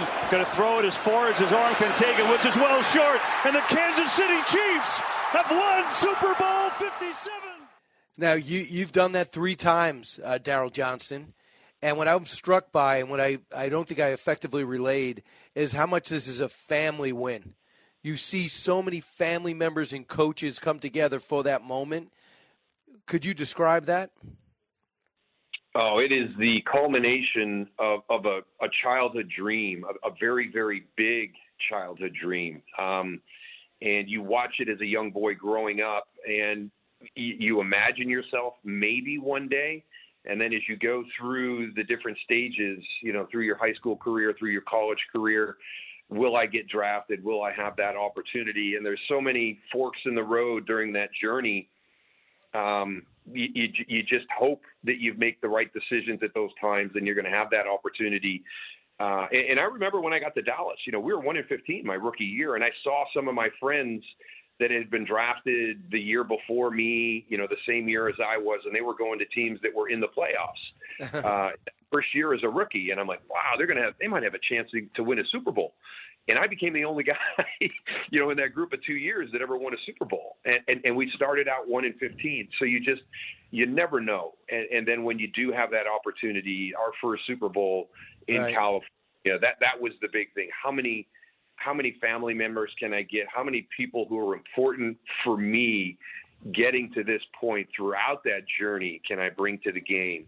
Um, so yeah, it is it is the ultimate celebration and, and culmination of a of a, a childhood dream and journey uh, that you had a ton of people help you get there. So, Daryl, you also have a business goals, and you're a business person almost the second you left the field. And I think one of them you're getting closer and closer to attain. You just got over the you got a promotion in the off season uh, with the United States Football League. Yeah, we're we uh, you know the, the the founder Brian Woods, um, you know, stepped away uh, to to pursue other ventures, um, and uh, you know I, I've kind of slid, slid into that role a little bit right now. Uh, I've got I've got a great group of people around me, uh, your son Brian being one of them, um, and it's just kind of getting everybody together again and get them refocused on on what what we need to do this year. You know, let's we had an opportunity in the off season to pat ourselves and celebrate um, about what we did in the inaugural season and, and becoming the first, you know, spring league in, in 40 plus years to to finish a season and crown a champion. That that's fantastic. Congratulations to everybody. But let's let's get focused on year two right now. So, uh, you, you you make a great point, Brian. I, you know, I got out of the uh, I got out of the broadcast booth and, and slid right into a, a completely different role and, and hit the ground running. But it, it's been it's been awesome. Um, just a tremendous supporting cast around around me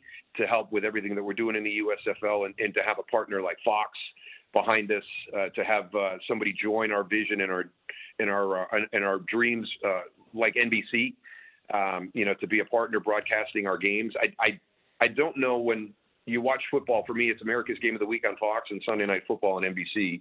And for us, as the USFL, uh, as the startup spring league, to have those two entities, you know, commit to doing the production for us is is just unbelievable.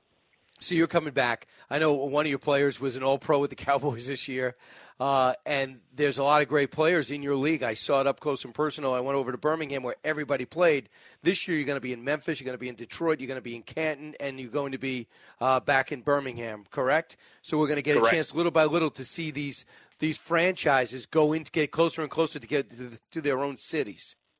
Absolutely. We, we, we just want to be smart. Um, you know, we, we want to make sure we're being fiscally responsible as, as we start to roll out our plan um, and, and to be able to to get to Memphis. And that was a hard one, right? Because the Tampa Bay Bandits were part of year one. Um, and, and we saw an opportunity to, to bring the Memphis Showboats on board in year two. So we kind of shuttered the Tampa Bay Bandits franchise, just moved the entire staff, the entire roster over to the Memphis Showboats. Um, you know, that will be a, a great experience with the, the Houston franchise and, and the Memphis franchise there. Canton was so much fun for us last year. Uh, they, they were such a great teammate, such a great partner for our playoffs. You know, we really wanted to do something there, so we're able to tie in the Pittsburgh franchise. It's about an hour and 15 minutes away. You know, Canton to Pittsburgh, and and bring in New Jersey there with them, uh, and be able to continue that relationship with the Hall of Fame and everybody in Canton that made our playoffs such a success last season, um, and, and it really kind of legitimized us in Detroit. Uh, you know, to be able to play at Ford Field um, and kind of tap into that Michigan Panther fan base up in uh, in Michigan. You know, everybody we we talked to there remembers you know the the touchdown pass. You know, you know from Bobby Hebert, Bobby Hebert to win that championship. Uh, you know, it's just it, it's fantastic. So Right. we'll have Phil and Michigan, you know, up there in our fourth hub, and then it'll be New Orleans and Birmingham, our defending champion down in, in Birmingham again. But yeah, exactly how you said. Let's do a slow roll. Let's start getting into more of these markets. The big thing for us was, you know, Birmingham had ten. They had ten home games last year, and that that was really hard for our other seven teams.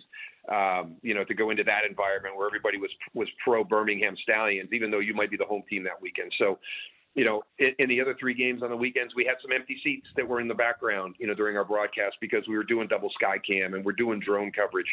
So as we pushed the envelope with our production value on television, we were exposing ourselves to empty seats in, in some of the non-Birmingham games, and that was one of the things that that our fans said, hey, you know, what what can you do there to to cure that? So we thought by rolling out into multiple hubs this year, you know, maybe ins- let's not do two, let's do four. You know, let's let's let's kind of accelerate this one a little bit and see. Let's let's take on a little bit more and, and really kind of spread that that home that home crowd advantage, that home crowd opportunity to more of our franchises in year two. So that that was one of the big pushes and, and one of the big reasons why we went to four in year two and, and instead of maybe just going to two. A lot of great players. There's, you know, in in baseball, there's a triple A. Uh, in uh, basketball, not only you can go to Europe and play, and you can play in uh, their G League. Uh, in every sport, they're not football. America's number one sport, and now now that is not the case. The USFL has got the XFL as uh, as a precursor now, and I guess you guys are going to be locking horns with the Rock. But uh, I like your chances, and I'll tell you what, uh, seeing those two ads at the Super Bowl certainly told a lot of people that you guys are back and you tapped into the history with Flutie and Walker, uh, as well as Jim Kelly and Steve Young. Be interesting to see some of those faces on the sidelines. Dow, congratulations. You're one busy guy from broadcaster to now executive vice president of football operations. Appreciate it, Daryl. I'm just trying to stay as busy as you are, Brian. I, I, I still think that there's three of you out there somewhere. I think you have been cloned, and, and we just don't have the proof yet. I just have one employer, not you. You got three. Uh, thanks so much. Appreciate it. Daryl Johnston, thank you. Uh, when we come back, I want to talk a little bit about what's going to place with this uh, Chinese drone, since Daryl would not touch it, even though he had pledged to, but I kept him away from it.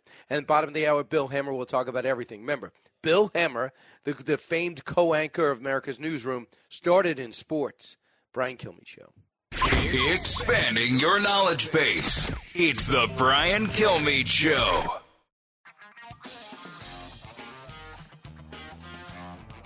If you're interested in it, Brian's talking about it. You're with Brian Kilmeade.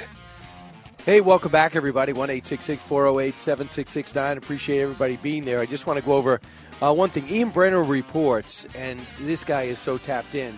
The President Xi did not know about the extension of this balloon program that allowed a intelligence, uh, I would say, surveillance ship to go transverse the continental U.S.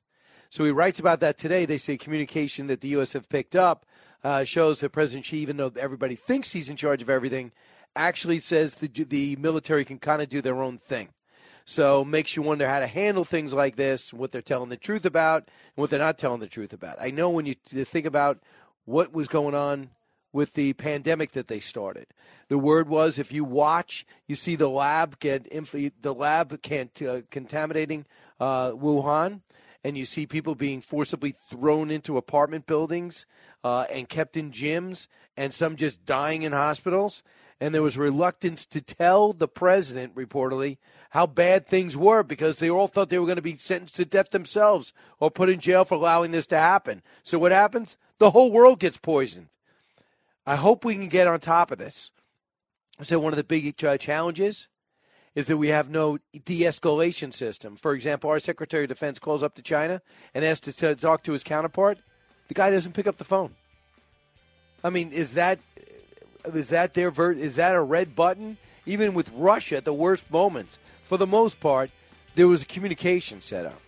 But the other thing with China is they have no limitation when it comes to nuclear because our nuclear agreements with Russia, not with China, means there are no rules. Their going rogue is not rogue is not breaking any rule.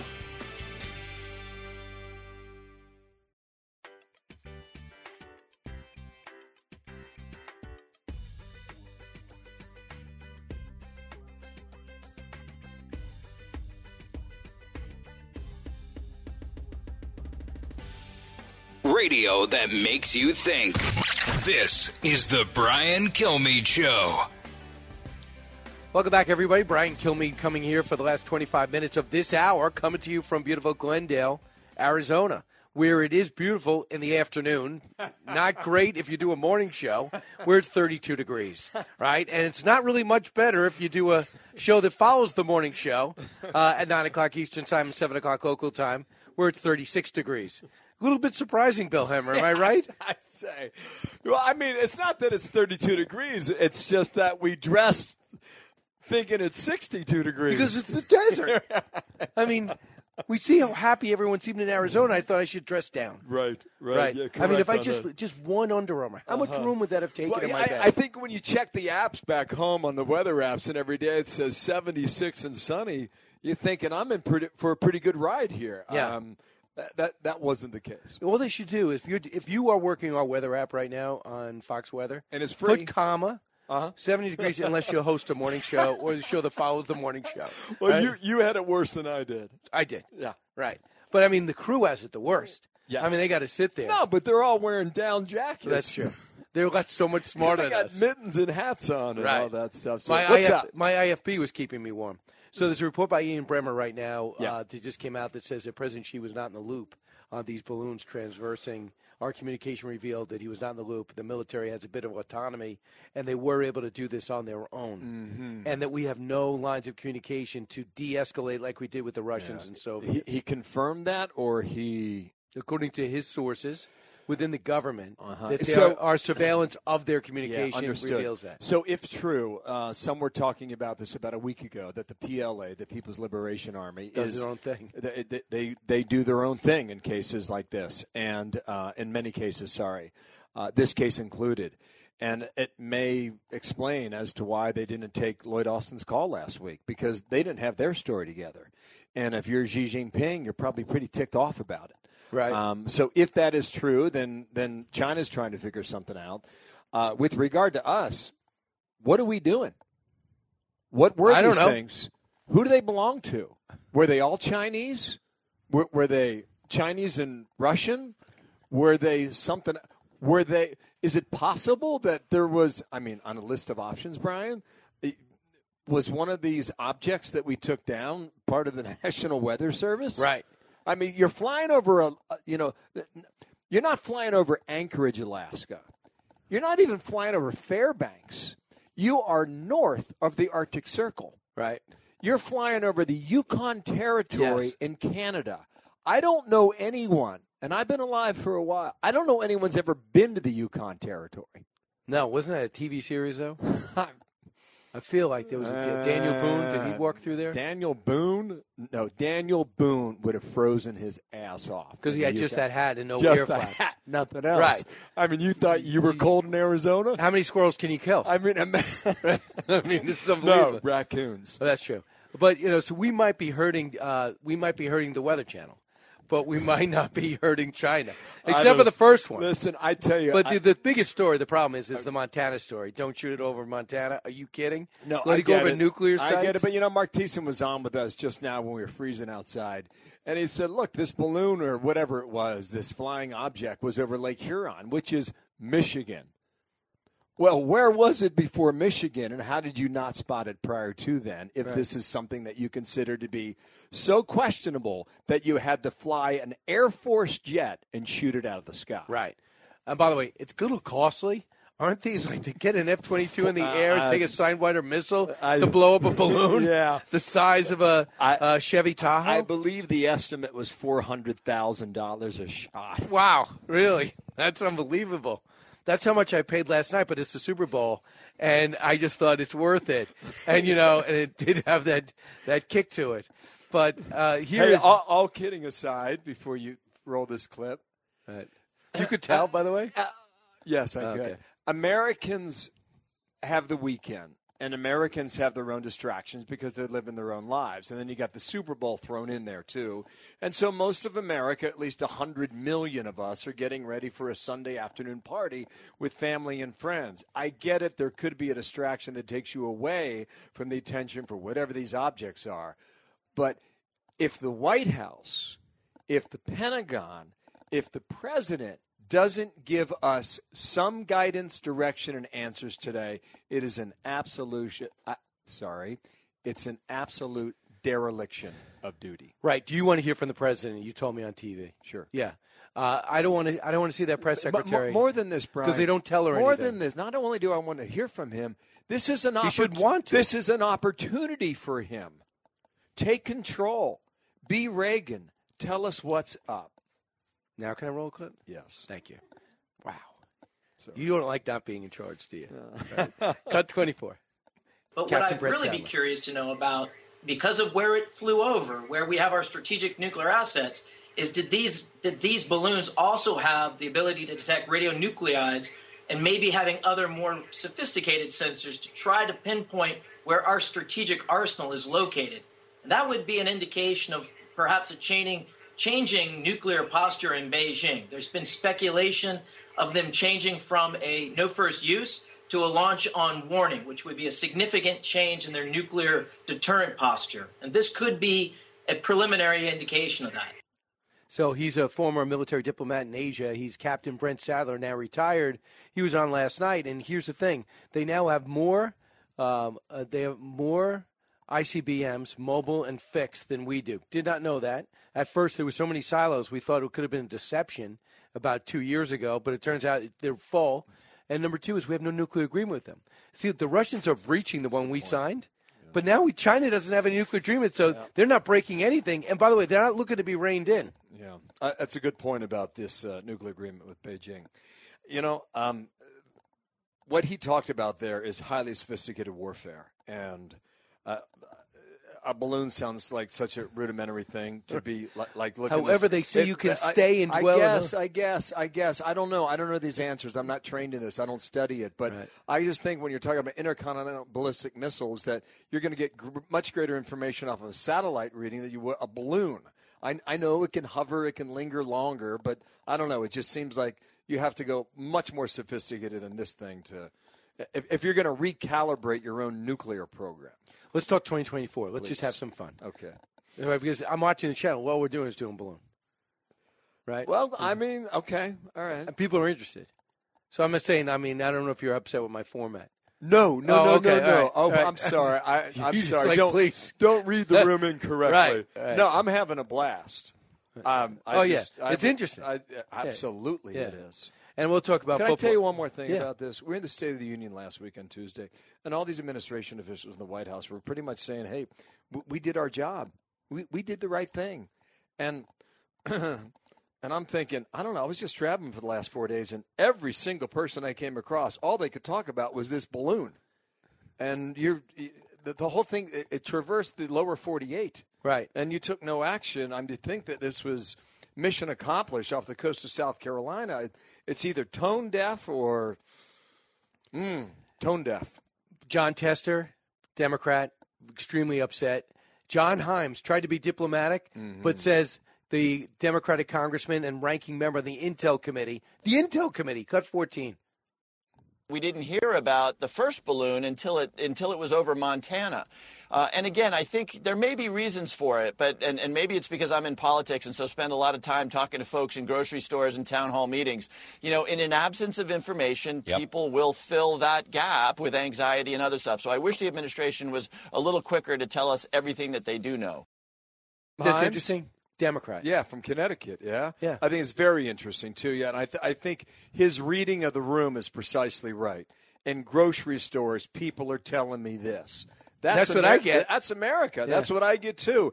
I think Jon Tester voices too, and he should because he's representing Montana.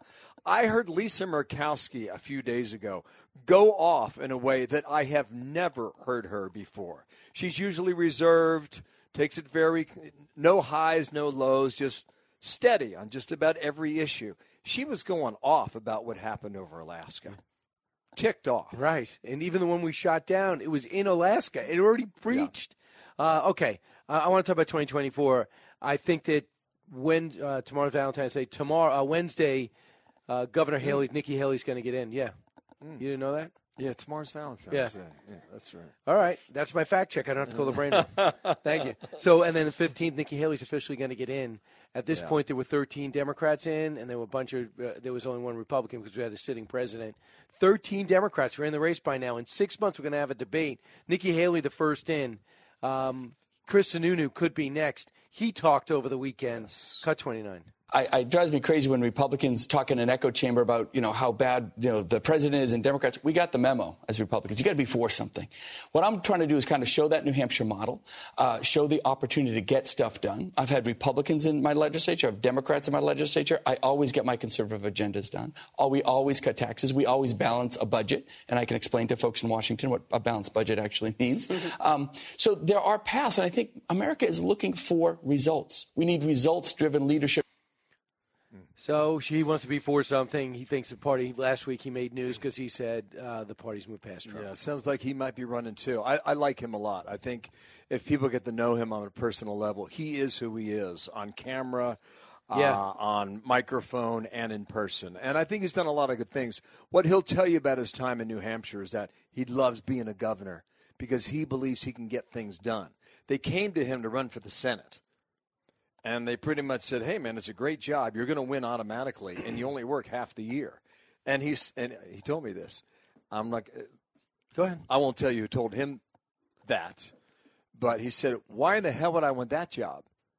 You're telling me I can get out of my job as a governor, where I'm helping people every day with what I'm doing and the decisions I'm making. You want me to go to Washington and work half the time?" He said, "That's lazy." Yeah. Uh, but he's a good governor. I don't know if he could be effective nationally or not, but he'll have an interesting message. I think Nikki Haley will have an interesting message. Um, and I, I guess we wait to see what DeSantis does. I don't know where you are on this, if you're on the 51 or the 41 or 49% side of it right now.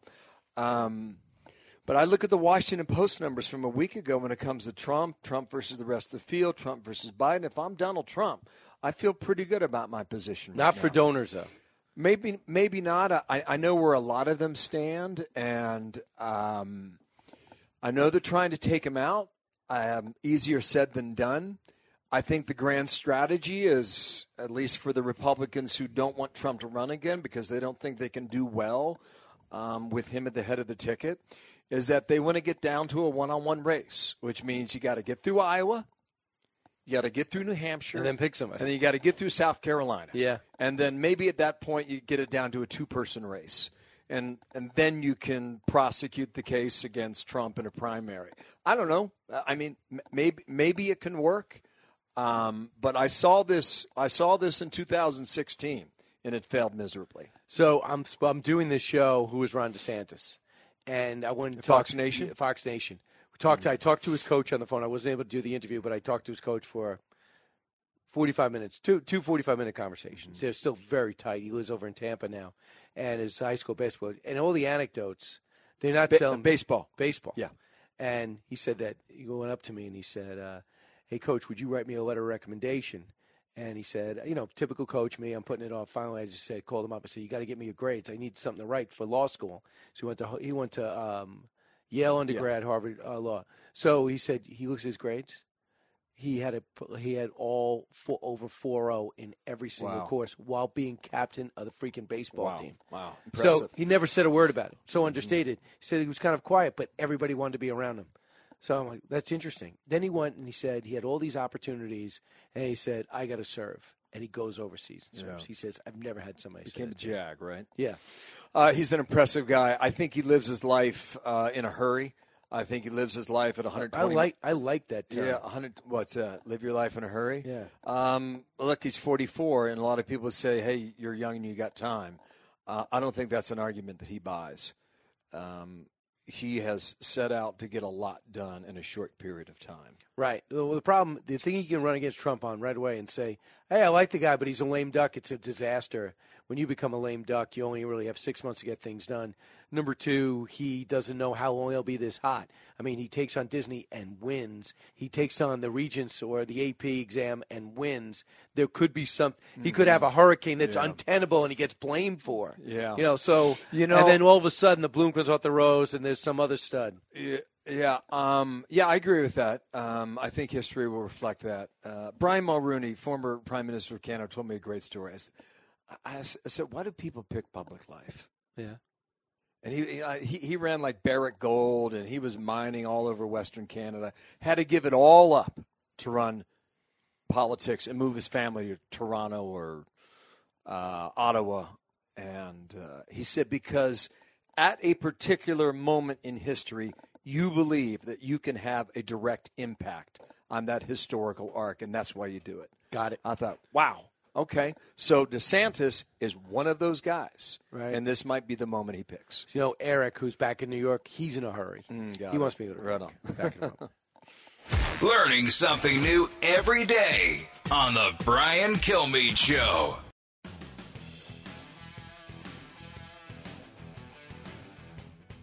Breaking news, unique opinions. Hear it all on the Brian Kilmeade Show. All right, so we talked a little bit about 2024. We didn't talk anything about uh, this game and this legacy and the offseason. I think it's going to be fascinating to see if Aaron Rodgers leaves. He's in a dark room right now, right? Is he going to go to the Jets? dark room, right? Four he says he's going for four nights in a Yeah, dark room. Yeah. Well, I don't know what you get out of that. Right. What do you get out of that? I'm not sure. Bad dreams. Yeah, maybe the truth. It's. I think it's Ooh, torture. oh my god. Well, um, um, does he go to the Jets? I, I don't know. I get. I mean, that was the talk here in Arizona, but I, I have no idea. You know, fifty nine million dollar contract. They're going to pick that up. I guess they could. You know, what? look if you if you're listening to your show right now, and you're you're a football nut, and you know the salary cap is a is a big deal. Now it's a lot of money, but it's a big deal for any team. How you structure that determines honestly how you win today. Go back 3 days ago and read the piece in the Wall Street Journal about how the Chiefs structured Mahomes' contract 3 years ago. Paid him 500 million dollars. I, I admit that I was I was like, "Wow, they overpaid for this." This is a quarterback who runs with his hair on fire in every play. How long can he last in his league? In this league? Kansas City has proven that's a way to win under the current structure of the NFL. I highly recommend it. Right, because you because you don't know what the, the way these quarterbacks are getting paid right now. Well, I'm a I mean- Cincinnati fan. You know, Joe Burrow's about to get a big contract, and Burrow wants to win. So, how does Burrow go in and structure this contract so that he can keep his best players on the team? Can I make a still win? suggestion? You may. Should get rid of him now because he's going to get old in 10, 15 years. You don't want to be stuck I with don't think so. You don't think so? No, we're sticking with And then get some picks. You get some picks, get some threes and fours. I've been down that road. I tell you what, you know what? Uh, three quarters of that game last night, I was like, Philadelphia's going to win this game, and they're they're- they are going to they are showing the NFL a different style of team. Big offensive line, big defensive front. Kansas City warmed down. Yeah. I couldn't believe this transformation in the fourth. Could not believe it. Right. And also get on the treadmill if you're a Philadelphia uh, Eagle. Why? Get yourself in shape. Right? You can't be fading in the fourth quarter. You know what is the intangible of the big game, and sometimes you just don't know Bill, how you're going to react under the big. Bill. Hemmer at the border tomorrow. Got it. See you from Yuma.